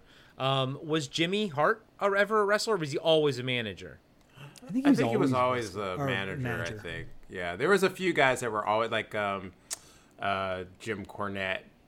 I think he was just they were like more they were like more promoters. I think um, behind Yeah, stage yeah. and yeah, it was like that kind of deal. But uh, Okay. And I think Jimmy Hart got his start in Memphis, Memphis wrestling with Jerry Lawler. I think that's where he. I could be wrong, but I think that's where he got his start. You know, all these guys came from something yeah. else. Yeah. You know, and ultimately, a, a lot of times people are like, "Oh, WWF's homegrown talent." Well, Hulk Hogan started in the AWA, AWA, yeah, yeah. And he was a bad guy at you know when he first What, started. what is out. it? Is So, that is that Atlanta wrestling? Oh. what? A- American Wrestling Association? Okay. Okay. Okay. I, yeah. I That was the- that he's from the South, Minnesota though, one he? that- Originally, Hulk Hogan. He Ta- well, he's from Tampa. Yeah, Okay. from Florida. Yeah, they were all like But- they were all very the, all the wrestling um, organizations were regional, and I think that's I mean when I you know I heard stories uh, you know from other people uh, where you know Vince did like you know because it was back in the day when it was like handshake kind of deal, and like he totally screwed people over like. He stole like Yeah. you know he promised them stuff and kind of took over their like territories and he just kind of spread out and that's what I mean. It's like it's a it's an ugly story. It's like to me it's like uh he's like a modern postmodern or modern um like PT Barnum. You know like Yeah. he he definitely had uh, like a, a genius knack for like he he he would be like the dark side of the greatest show uh, that you know like you tell that story and he but Vince McMahon is like the dark side of that um, Yeah. But but I mean, I don't think he's I don't think he's unique in the fact that like I think to become as big big and successful as the you know PT Barnums and stuff and as as Vince McMahon did, I don't think you can be very ethical and and be a very good person to get that level of success. I think there is a trade off. Um, unfortunately for Vince McMahon, it's sort of a racist and, and sexist trade off and a lot of other things, very controlling and you know, a million documentaries out there talking about it. But he's I mean he's definitely a genius. Like in, in a certain regard, he is a genius and you can't you can't take that away from him, I don't think. yeah I mean yeah, it's I think ultimately. oh, okay Uh, I was gonna say you take uh, Bruno Sammartino, who was Mm, the faceplate mm-hmm. of WWF, and then he leaves, and all he does is go on a Vince McMahon hate Mm-hmm. campaign. Legitimately, he had legitimate things to say negatively about McMahon, and then helped uh, a new company, UWF. Mm-hmm. You know, this is gonna be different than WWF. Everybody was gonna be different. It was always gonna be different. These all these companies that would come up, but they would ultimately fail, unfortunately, because it's like going against Amazon, basically, you know. And yeah, it's like, what are you gonna do? And then what does Bruno Sammartino do? He comes back and gets in, uh, you know, put in the Hall of Fame with the WWF, and there's a, you know, him and Vince McMahon are basically making up. It's like Yellowstone in a way, you know, with Kevin Costner's character. It's like they always come back, you know, and Yellowstone's character, he's a, he's a nicer guy than Vince McMahon on paper, but uh, but it's this idea of like you can't fuck with with the main company. It's always going to win, and it did. It ultimately did win, and it beat out everybody, which is a shame because, you know, that Surfer Sting that we had that didn't that didn't go on forever like I wished it would have.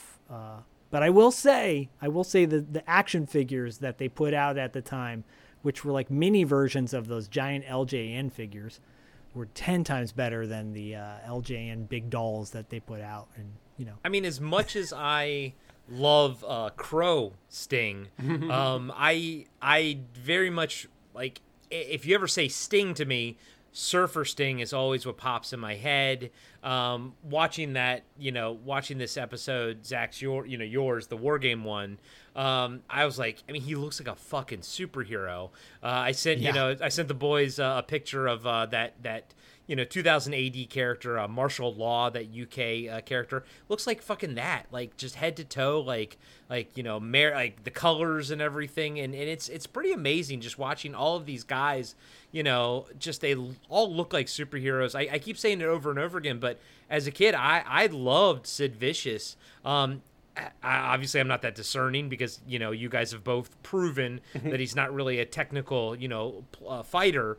Um, but I liked him as a kid because Sabretooth was and still is my favorite Marvel villain, and I thought he looked exactly fucking like him. I'm like he's a walking persona of fucking Sabretooth. That would be badass. You know, and yeah. I'm just like waiting for him to say "birdie" and like you know snap his fingers, you know, and uh and it's just like it looks. It's I mean, fuck, man, it looks amazing just to watch these guys wrestle. And yeah, you know, watching Sid Vicious, I was a little bit underwhelmed, but I was equally overwhelmed with how cool Sting was. Like like I said, when he was fucking pressing fucking Ric Flair against the top of the ceiling, and Ric Flair's like, ah, ah, ah, you know, it's great. And Ric Flair's selling it, even with his fucking terrible haircut. That you know he his his you know his fucking self esteem took a hit with that fucking haircut. He looks like a five year old totally. boy. Um, but he's selling it, man. He's selling everything and you know like it was fun i, I had a fun time with it um i'm not gonna lie I, like diallo I, I could see the the monetary differences between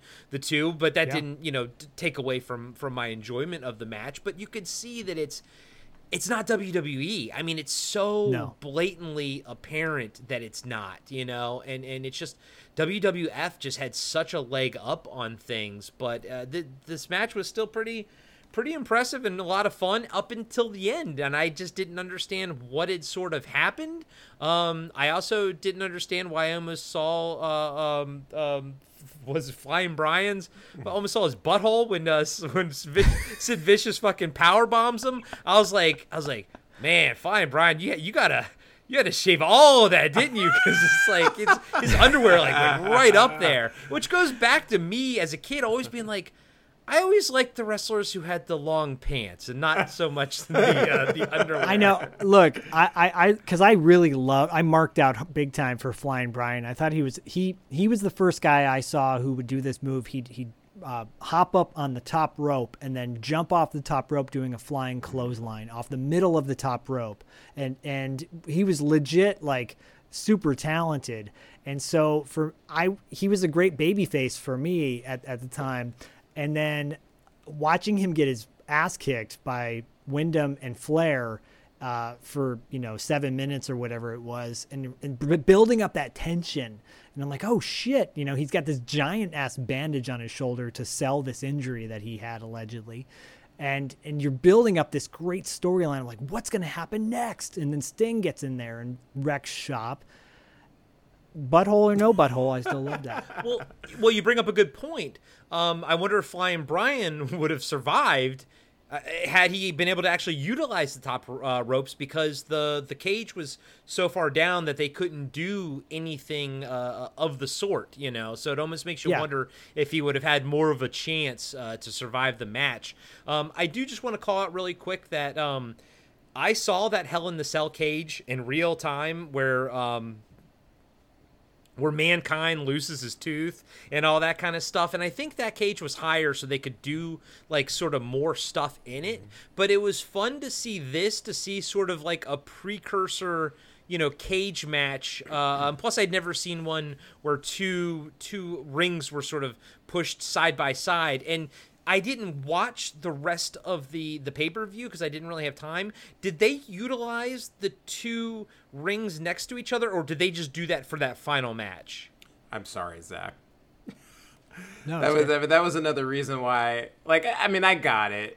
Like the logistics of actually, like, kind of stopping and putting another ring in there for that last event just wasn't realistic. But it just it's the kind of thing that like the WWF would have like they would like it just it felt awkward having like two rings side by side for the whole event and it wasn't until they dropped the cage down that it became like a thing Apparent as to what this yeah was for. and and i and i'm just saying that from like uh, again um like so when i think about like like sports professional sports and i think how like football's kind of like in the united states just like taken it's basically like the number one sport right and i think like but a lot of it is because it just looks it's a product that looks so much better on TV, so like everybody can access it. Like I went to a, a Niner game this past year, last year,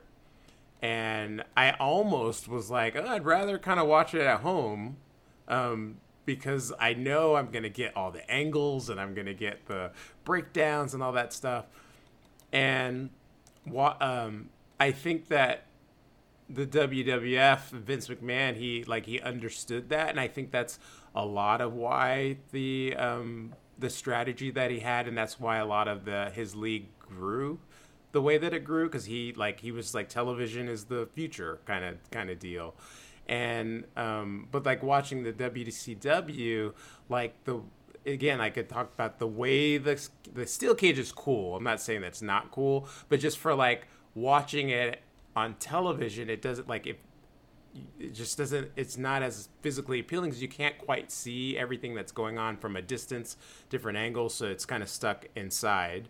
Um, Well, but well then, did the did the cage thing start at WCW and then WWF made it better No. with the Hell in the Cell thing? The I, I mean I, I don't know I always saw cage matches steel cage matches just in wrestling and they were it was like the kind of like the Yeah. Vince kind and then WWF that I I'm I think they were the ones that started to do like the bars and that's like visually it looked better because you could see in it, it like it just was more dynamic right um it wasn't as gritty, you know. Um, but it, anyways, it's just for for television.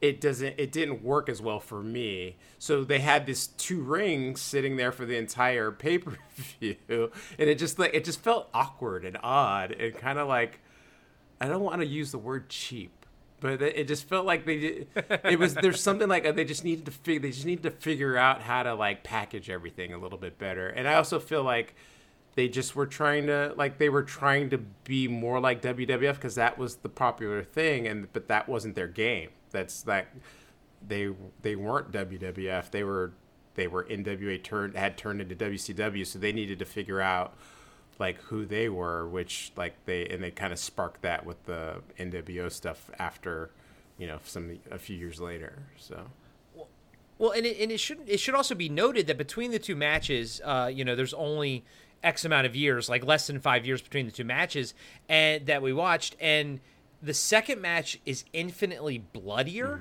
And my my question is is did WCW kind of find was that their niche? Did they push the the blood and the bleeding yeah. forward? They were way darker. Yeah. Okay. Yeah, WWF. so WCW is a bit yeah, darker WW, than, yeah, than like Vince WWF? McMahon had like a no blood rule or something like that. So it was very much for families and you know, uh, enter like it was like a whole family entertainment thing. And W WC W NWA was where I went to like watch like the real fighters fight. You know, yeah.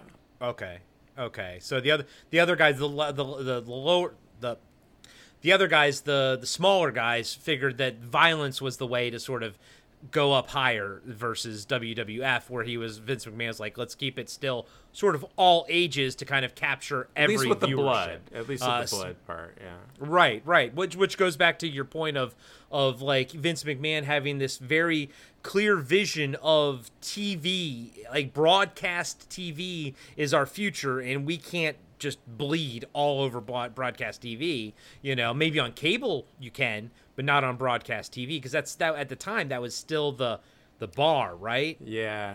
Oh yeah. I mean, yeah, Vince yeah. McMahon was like uh, uh, WWE, WWF had like those uh, ice cream bars, like so they were they were selling action figures, and, Yeah. and it's just Yeah. that's just that was their deal, you know. And um, I would pick up the wrestling magazines and read all the stuff that was going on in all the other leagues, and I, almost every picture was like a bloody head from somebody in some other league, but it was they never really covered. I don't really think they really covered WWF very much um, in those wrestling magazines but like that's kind of what like the wrestling I saw my uncle like I remember him always like he he knew all of like Bruiser Brody and all these guys he, he like he was like really into those guys and it was like all blood and and um and they were fighting uh, they were fighting everywhere and um yeah just I think I mean, it, but it's interesting to me because like WCW, once they figured it out, they were sort of like, you know, we talked. I talked about like Macho Man, sort of like was the archetype for his like, kind of just being who he was, and I like instead of like having to be like good or bad, and then WCW kind of, I think, in my experience, really kind of took that on um, a little more. And then when they when they had the uh, they they were kind of like the spark for what became the Attitude Era for WWF later. So I don't know. They it's kind of like went back Yeah. and forth and they informed each other. Um, but yeah, I, I just I I I I didn't mean to. I didn't want to crap on your uh, your PP your pay per view, Zak. Oh, it's it's all it's to each his own, to each his own. No, it's just different, different, different organizations. I mean, I watched the whole times, and- thing. Like, I didn't and, have to, uh, but I was like, I'm wa- I'm watching because like I wanted to watch it. Like, I get to watch a, a, a pay per view. Yeah. that was that's what that's why I recommended that one match versus the whole thing because I'm like, well, that wasn't my fit. If I had to pick a pay per view from from there, I definitely would not have chose what WrestleWar '91. Yeah, but that match in particular was- Yeah. has a nostalgic vibe for sure. Z- Zak, would you have picked WCW Clash of the Champions 24 in 1993 with the debut of have, but- Shockmaster? But I'm wondering why. Yeah, so you did. Oh boy, I mean, so this is a perfect example. Oh, Dusty he Rhodes came did. up with Wow. that gimmick. Okay. And uh, yep. Okay, all right. Well, I- I'm gonna need you guys to sort of fill me in on on some things. So, Shockmaster, I've known about this. I've seen the YouTube video, but I was like, what am I gonna bring to the table? I'm gonna just you know try to figure out a little bit of the backstory, and this is just kind of was just kind of to inform me. Um, I don't expect our discussion will go as long as as the last two for this one, but I got a little something prepared here. So, all right. So, guys and gals, the Shockmaster. Uh, fr- uh, Fred Ottman made an unforgettable debut as the Shockmaster at WCW Clash of the Champions 24 in 1993. But before we talk about that, let's uh, let's have a little backstory on Fred. So Fred Ottman was born August 10th, 1957, and got his start in 1985 when he wrestled for Championship Wrestling from Georgia. In September of 98, he went to Championship Wrestling from Florida as a heel called Big Steel Man, and he was managed by Diamond Dallas Page. Uh, Zak, you like to do his um, his DDP yoga. And my buddy Exer is friends with uh, Diamond Dallas Page in, in real life. So shout out to Exer. So Fred Ottman entered the World Wrestling Federation in 1988 as Tugboat.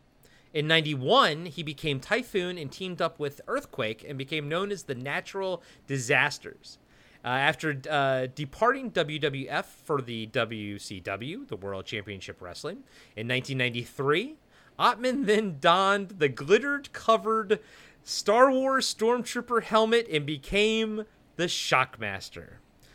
As I said, Shockmaster debuted at WCW Clash of Champions 24 with his team Sting, uh, Dustin Rhodes, and Davey Boy Smith against Sid Vicious, Big Van Vader, and Cole. Unfortunately, after much hype from his teammates, Shockmaster bursts through the stage wall like the Kool Aid Man, but he trips over a piece of wood and falls face first to the ground. As his helmet goes sliding across the floor, you can hear Sid Vicious holding back laughter. And Ric Flair, you can hear Ric Flair say, Oh no. In the original airing, you can actually hear Davey Boy Smith say, He fell flat on his arse, flat on his fucking arse. And they, they cut that later. Uh, Fred Artman, Fred, sorry, Fred Ottman tried to recover, but the damage was done. He, he he would forever be a wrestler. He would forever be a wrestling meme, a cautionary tale, and the living proof why stormtroopers can't hit shit. now it should be noted that they tried to push the Shockmaster uh, gimmick further a little bit more, and they made him like a klutz. They're like, well, Yeah. let's spin it, let's make him into a klutz, but it never hit. It never sort of made it. Um, but to this day, you know, they made an action figure of of Shockmaster as a Comic Con exclusive. Um, even in the packaging, he's upside down. but but you know, from all all reports uh, indicate that Fred Ottman is a super nice dude. He loves talking about Shockmaster. He embraces it, and I think that's really fucking cool. And he's really positive about it. He's like, look, everybody in their life has a Shockmaster moment. You know, it's it's what you do after that is is what defines you, and it's it's fucking true. We've all had a Shockmaster moment that was uh, thankfully not aired, but his was. Why do we? Um, why do we fall? So we can get back. so we can get back up. And he got back up. He did get back up. did, Um, yeah. And finally, I just would like to note that the voice of the Shockmaster was done by Ole Anderson. Um, he did other yeah. voices as well, but you can tell that when the Shockmaster stands up, he's he's tr- he's he's gesturing like he's talking. But I think Ole Anderson was such in shock that he wasn't doing the voice. Apparently, he was Um, laughing also, or in the background. I mean, Yeah. so so and, and, you know, moving forward, Fred Ottman has talked before about what happened. So multiple things went wrong. One, they told him that it was a full wall, like a, a normal wall, and he was gonna have to really bust through it. And uh, so he did, but it wasn't. It was it was you know a fake wall. So he kind of toppled face forward because of his momentum, and at also too it was a double entendre of things going wrong. Um, there was a, a, a the frame of the wall. There was a wooden plank on the bottom that was not there during rehearsal. Uh, so he trips over that because if you've seen the picture of Shockmaster, you he can't see through the the helmet at all. I don't know why anyone thought that was a great idea, but it is a stormtrooper replica helmet spray painted with pink glitter all over, even the fucking eyepieces. It's it's opaque. He can't see through it at all. And he takes a dive, and it's hilarious. And I'm glad that you know he emotionally survived it. But it is considered to be one of the greatest gaffes in sports history. Probably the best. Yeah, and and I'm happy that he's embraced it uh, completely. But for me, I didn't see this in real time, but I've heard about it pretty much 93 and on.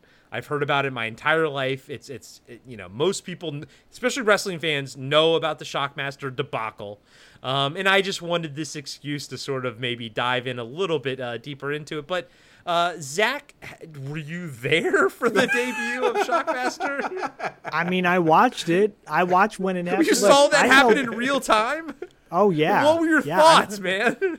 I held on. I held on to the WCW for so long. I was like, "Come on, guys, you got to figure this shit out. You can do it. You can do it." Because again, I loved the earlier era, and I was like, "When are you gonna go back to that?" And they didn't. It just got more. They tried to copy WWF like with more colorful characters. They brought the British Bulldog in at this point. He had the you know from the WWF. That was their big get, right? And Flair came back and was doing a Horseman talk show with Arn Anderson, who was like injured at the time, again injured because he actually like uh, was uh, not paralyzed, but like has severe pain in one arm and he couldn't move one arm for the longest time. Um, you know, like so many just busted gimmicks that just didn't go anywhere. And then this comes out, and I'm like, holy shit, it's going to be tugboats coming to the w- WCW because all you could, I listened to the hotlines and I would pay the 99 cents to get the info on this shit. And I heard he was coming. And then he does, and you're like, oh man, no, no, this is so bad. It's so bad. It's so bad. and so, how much hype was before it, though? It was kind of hyped up, wasn't it? Like the debut oh yeah, Sting was talking about it. You know, I've got a friend, a big friend that's coming in. You know, uh, I've got a big friend that's coming into the company, and and Thunder and Hogan at this point, I think, had come to the WCW or soon after, uh, and he had Thunder in Paradise. That show, it was a T- TNT TBS, show. I think it was. um, it might have been TNT. yeah TNT show and and you know all the WCW guys were on there. It was bad. Like it, it, it's just the gimmicks were just weak. The writing was weak. It didn't feel good. And yeah, seeing Shockmaster and then t- for him to, to continue this buffoonery gimmick moving forward, I was like, man, they could ah. they could have spun it like he got attacked from behind or something. You know, they could have done that. They could have pulled the Dusty. Dusty Rhodes came again. Dusty Rhodes came up with this gimmick, and you're like, Dusty, and he, he's even gone on record back in the day. He's like, yeah, not every not every idea I came up with was good. Not all gold, that- baby.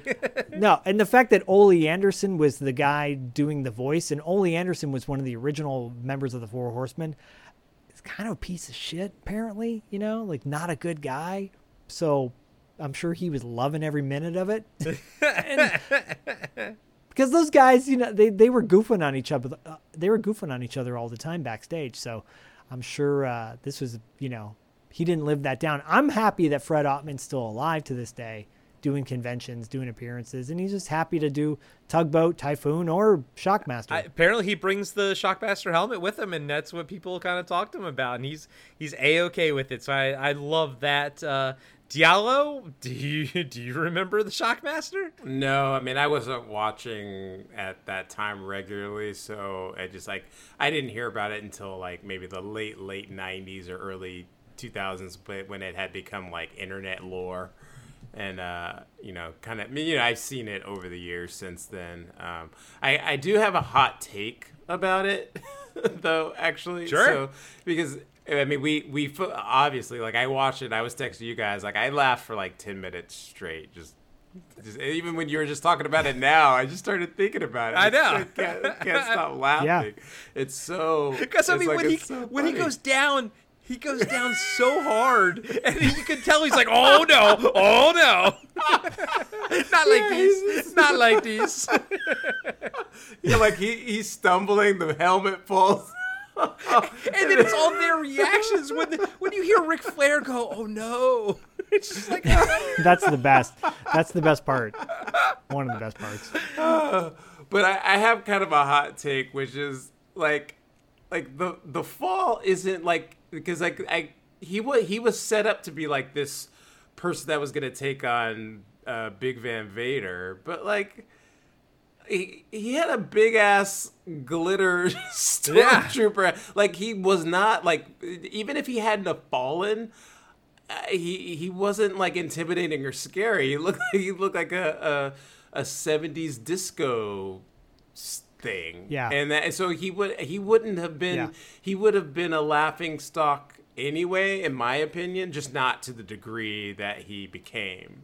So that's just that's my little hot take. Like if he hadn't the the falling was like like the icing cherry and everything off in the cake. But like he that look at that picture of the guy with the with the stormtrooper mask. Like come if he hadn't if he hadn't have fallen out, I wouldn't be like, oh man, like that guy's gonna destroy Big Van Vader. Like, you know, like come on. Yeah, no, no, you're 100 percent correct. I mean, it's it's hilarious. Like he's he's he's got this tr- sleeveless trench coat that's open, sort of. It's like a it's a fur coat. It's like a fur uh, thing. yeah, because it's got kind of something happening, and and Yeah. and it doesn't match the helmet. Because then you're like, Yeah. why is the helmet? First off, fir- first off, why is it a stormtrooper helmet? Right. Second off, why is it completely painted glitter? You know? Well, and, on top of that too, so Big Big Van Vader, uh, when when he was in Japan, he had this massive, cool ass Yeah, helmet big thing that and like had steam and steam coming out of it. And and he came to when he came to WCW or NWA at the time I forget uh he would take there was a big like uh, you know, big show that he would bring the he'd come down to the the uh, the ring with the helmet on. He'd take it off. The, you'd see the the steam coming out of it. But when he took his helmet off, he kind of looked like a guy with a dominatrix mask on. You know, Yeah, and yeah, like I remember Bane. that. Yeah, like like a panty, like almost like he had a women's panty on his head, and and it was not as intimidating as he was when he had the helmet on. And I'm sure they were kind of trying to go for a similar gimmick of like, oh, we're gonna, this is gonna look so cool, but obviously they failed. I holy shit! I I mean, while you're talking, I I googled uh, if you Google Big Van Vader, like the second one down, his helmet. He looks like something out of fucking Air Raiders or something. Like it's, It's badass. It's, uh, it's insane. So he he actually wears it on the on the pay per view that uh that we that we watched. Uh, so he actually does it. He comes down the he comes down the aisle and he takes off. Yep. The steam comes out and he takes it off. He puts it in front of him and then he like points to it and it's like this big spectacle and yeah. But the funny thing is, I I Against I know against Stan Han- Hansen, by the way. Stan Yeah, Hansen's yeah, a yeah. legit badass too. But the thing is, like, I know Big Van Vader from from the weird gimp mask that he has underneath, not the metal one. The metal one's fucking awesome. Um, yeah, dude. well, that's the thing too. Japan knew what knew what was up. Like they had they had gimmicks over there that really were fucking cool, and then it comes over here and it's like watered down and shit. So. Well, I, growing up, my buddy Xair um, was a big uh, um, uh, Great Muta fan. So I've always been like, like sort of Another Great- legit. Yeah, Great Muta's always sort of been not shoved down my throat, but like I, I know who he is and everything. Maybe maybe next year we can cover Japanese wrestling or something like that. That'd be kind of cool. Um, but but yeah, that that fucking Big Van Vader, infinitely fucking cooler than Shockmaster. And Diallo, to your point, I, I think yeah, that's that's ultimately the thing. Like even if he didn't fall flat on his face, it wouldn't have worked. Like that gimmick is not going to work. Period. Yeah. And the only way that it was ever going to be memorable is if he fell flat on his face. Mm-hmm. Like that's how it was ever going to be memorable Yeah. as the greatest intro gaff of all time. You know. Yeah. Yeah. And the thing is, if like if like Hulk Hogan just fell on his face, it would have just disappeared. But it's the fact that he looked like that and still fell on his face.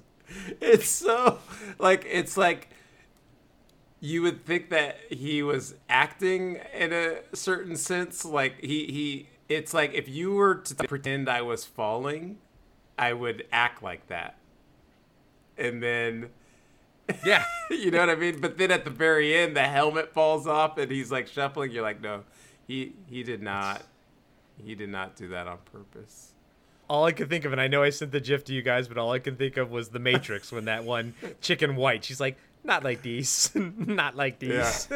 Not like these. Oh, oh, man. it's so good I love doing these wrestling shows with you guys. I know it's a yearly thing, um, but at this point, I kind of look forward to it. And I this is my biggest outlet to talk about wrestling is this yearly event on on TV Obscura. So I, I absolutely enjoyed it. Um, my my thoughts on the two matches because you know Shockmaster doesn't really uh, you know count. Um, It's a match in itself. yeah, it's, yeah. Uh, I, I enjoyed them both. I, I enjoyed them both for different reasons, uh, different nostalgia. Like I have I have different nostalgia for WWF that I have for WCW. I had a good friend uh, growing up, Robbie. He was a big Sting fan, so like if I hung out with him, I'd watch WCW. If I hung out with Luke, I'd watch WWF. So it was kind of nice seeing both. Um, you know, and they weren't necessarily from the same era, but they were close enough that you could see the differences of the two, and especially in presentation and, and all that kind of stuff. And, you know, I, I think that there's a lot of awesomeness at WCW, but at the same time, I think we can. Uh, I think it's obvious as to why Vince McMahon won. You know, like we're watching WCW matches on Peacock because WWE owns it. You know, like Yeah. Vince won. That's bottom line. You know, but um, Yeah. Both of those matches had things in it that I loved and I was surprised by as someone watching in the year 2023, which just kind of goes to show that you know, physical prowess, like story matches, stories aside, and you know all this kind of stuff. The the art of wrestling, like just the idea of these physical guys and gals, you know, doing their thing, and you know, like, you know, you watch it and you can just, and you know the backstory, and you know that like they're helping each other, and the one guy that's getting slammed is also trying to make the other guy look good, and the other guy who's slamming him is also trying to protect him so he doesn't hurt himself. Like I, that's the shit that I love, and it's like a fucking dance, and it's it's awesome. I'll you know never move forward and become a wrestling guy, but I like where I live in the wrestling world. I like my little spaces that I that I inhabit because I like to be able to talk to them about about it with you guys and everything. But um, uh, Diallo, any final thoughts on on the two matches and Shockmaster? yeah, I mean, uh, the that era the, of the WWF, that '87 to like '89, to me is sort of like peak uh, WWF in terms of like where it was turning from a startup to like it was blowing up. That first time it blew up, you know. Um, and there was a lot of magic and memorable stuff that happened then, and um, you know the repercussions are felt today still. Um, again I, the WCW stuff like again I as much as I like I went in on it I mean I like I voluntarily watched I was like I'm watching this whole thing because I wanted to like I used to watch that those wrestlers so I wanted to watch it you know? And it was great to like see like again people that I kind of forgotten about and um, like saw where people like the the phases the phase that they were in between when I used to watch them to where I picked up again so I saw what they were doing in the middle um, yeah it was it was good times good fun and you know like Shockmaster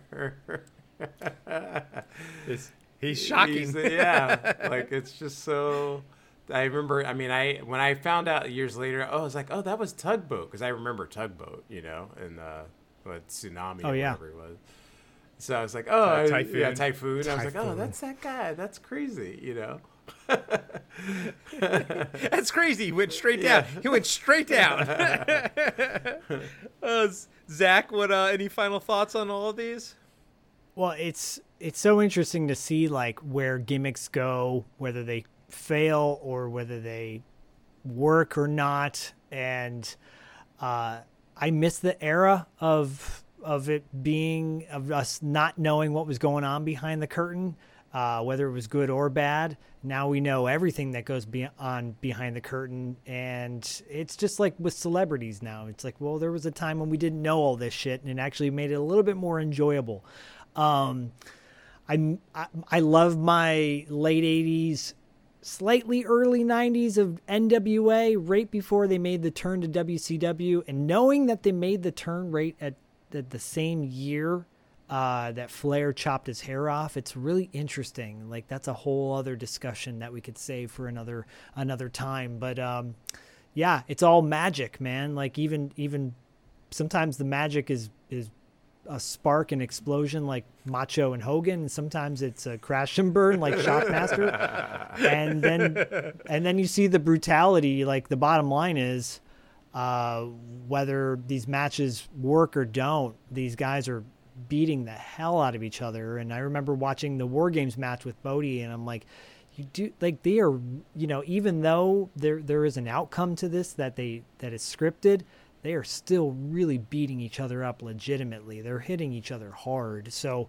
the brutality of that match is a reminder of like kind of what i love about wrestling it's like my god this is human cockfighting and there's something very appealing to me about that because it's like because they're also it's not MMA. They're like creating a storyline in there too. You know, these are guys afterwards that might get a beer together, or in the case of Arn and Sid, go stab each other in the chest.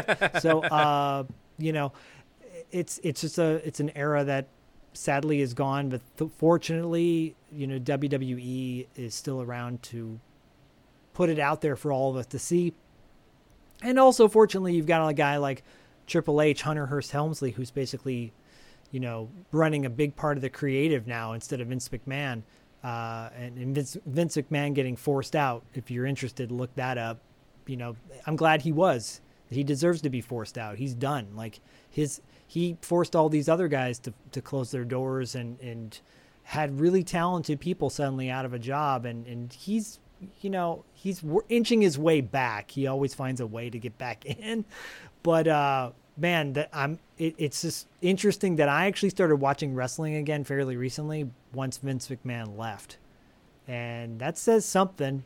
Says something like maybe there's a new era that's coming back because Triple H is a big fan of the NWA style. In fact, he brought the War Games back to NXT, their uh, their farm brand, and they had the War Games earlier this year or last year.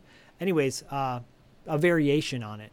So I'm glad we talk about this stuff. I'm glad we, we we got back into it again, and I can't wait to do it again next year. Next year, I think, like like we said, this is a an annual thing. We do it around WrestleMania, and I think by the time we're recording this, by the time this drops, WrestleMania will be coming out in about a couple weeks. Um, fairly April first and second. Okay, okay, so yeah, yeah, only about a couple weeks. That's because our next TV Obscura would be after it, and I'd always rather hype up than than you know do afterwards. Um, but yeah, guys, always love talking wrestling with you guys, even though I don't technically feel like I know a lot, but I think I can still sort of uh, hold my own. Uh, one place that I, I probably could actually hold my own, but I certainly don't know as much as Diallo. Um, buddy, uh, the podcast you were always meant to do, Galactica, actually. Um, tell us about that one, buddy. What uh, what's what's going on over there? Um, yeah, so uh, uh, Galactica, actually, my co-host uh, Jamie Smith, we're just uh, each week we're going over an episode, uh, in, you know, in order of uh, the reimagined Battlestar Galactica. Um, I was a fan of the original show, so I add a lot of like my memories about that and context to some epi- the, so the reimagining that's happening in the moment. Um, yeah, and then uh, doing that, and then also um, finally put out the first uh, re-recorded episode of the first Noel um, that I've been re-recording with the production studio in um, El Segundo, and uh, going in to record uh, chapter two tomorrow. Um, so we'll have more more of that coming out. Awesome. And uh, have my you know my big uh, big debut project uh, that's going to be coming out hopefully soon. Um, we can talk about that a little bit more. Um, and uh, that's uh, what I'm doing. Big things happen with Angela in the Dark uh, very soon. Very, very so many good for that. things. Yeah. So many good things. Uh, Zak, what? Uh, let's see. We are nearing the end of March, so uh, you guys are wrapping up Martial Arts Madness. I know you've been plugging that, but what do you have going on in April on Two Dollar Late Fee? We're discussing. We've got a upcoming interview with Robert Rusler from Weird Science and Thrashin' And Vamp. he's gonna and Vamp, of course, of course, Vamp. Uh, we'll be talking about the movie Thrashin' on two dollar late fee and its killer soundtrack. It's underrated soundtrack. And then on the Patreon, we've got a great two dollar six question with Robert Rusler. Uh, again, interactive stuff with patrons, uh, trivia contests, get to come on the show. Tales from the video store is always hot. Um, I've got a upcoming project that I'm working on, which once it's recorded and I'll drop it, then I'll talk about it. But until then, I'll just tease that it's uh, it's another fun two dollar late fee extension. Extension. Kind of like how uh, the Carpenter Factor is an extension of podcasting after dark. Yeah, this is more in the lines of TV Obscura uh, adjacent. Okay, So okay. you know something something on the free feed to look forward to, which will probably carry over into the Patreon too. Well, there's there's there's lots to come on the Patreon. Doesn't it always? I mean, ultimately, It does. it does. The three of us will have to do another Patreon uh, feed of like specific episodes of certain shows. I'm sure that's gonna come down the pipe on Patreon. Yeah, exactly. But right now, uh, let's see. This month, uh, we have uh, we're gonna be dropping our memoirs of an Invisible Man. Uh, oh baby. that Zak and I already already recorded. Um, it's a fun episode. It's a great discussion. And then next month on the Carpenter Factor, we will be talking about body bags. So I'm looking forward to discussing that as well. And then right around the corner, I think right after that, we have um, In the Mouth of Madness, which is the movie that I've been probably most looking forward to uh, to, to reviewing because it's the third of the uh, Apocalypse trilogy, and it's also one of the few Carpenter movies that I haven't seen. So I'm excited to check that one out. And uh, yeah, got great shit going on over on the Patreon page. As always, every show has a Patreon page, and every show has a has a you know a way to review it on Apple Podcasts. So if you're a fan of Two Dollar Late Fee, if you're a fan of Galactica Actually, if you're a, pan- a fan of Podcasting After Dark, a free way to help every show, every podcast that you listen to, doesn't matter if it's ours or the ones we mentioned, leave them a five star review on, on Apple Podcasts or Spotify. Those really go a long way in helping out the shows that you enjoy. So if you listen to podcasts, leave them a five star review. It helps everybody. Spread the love. Check us out. Spread it, love it, galactic it. And as always, Catch you in public, if you will, on the obscure side. Oh yeah.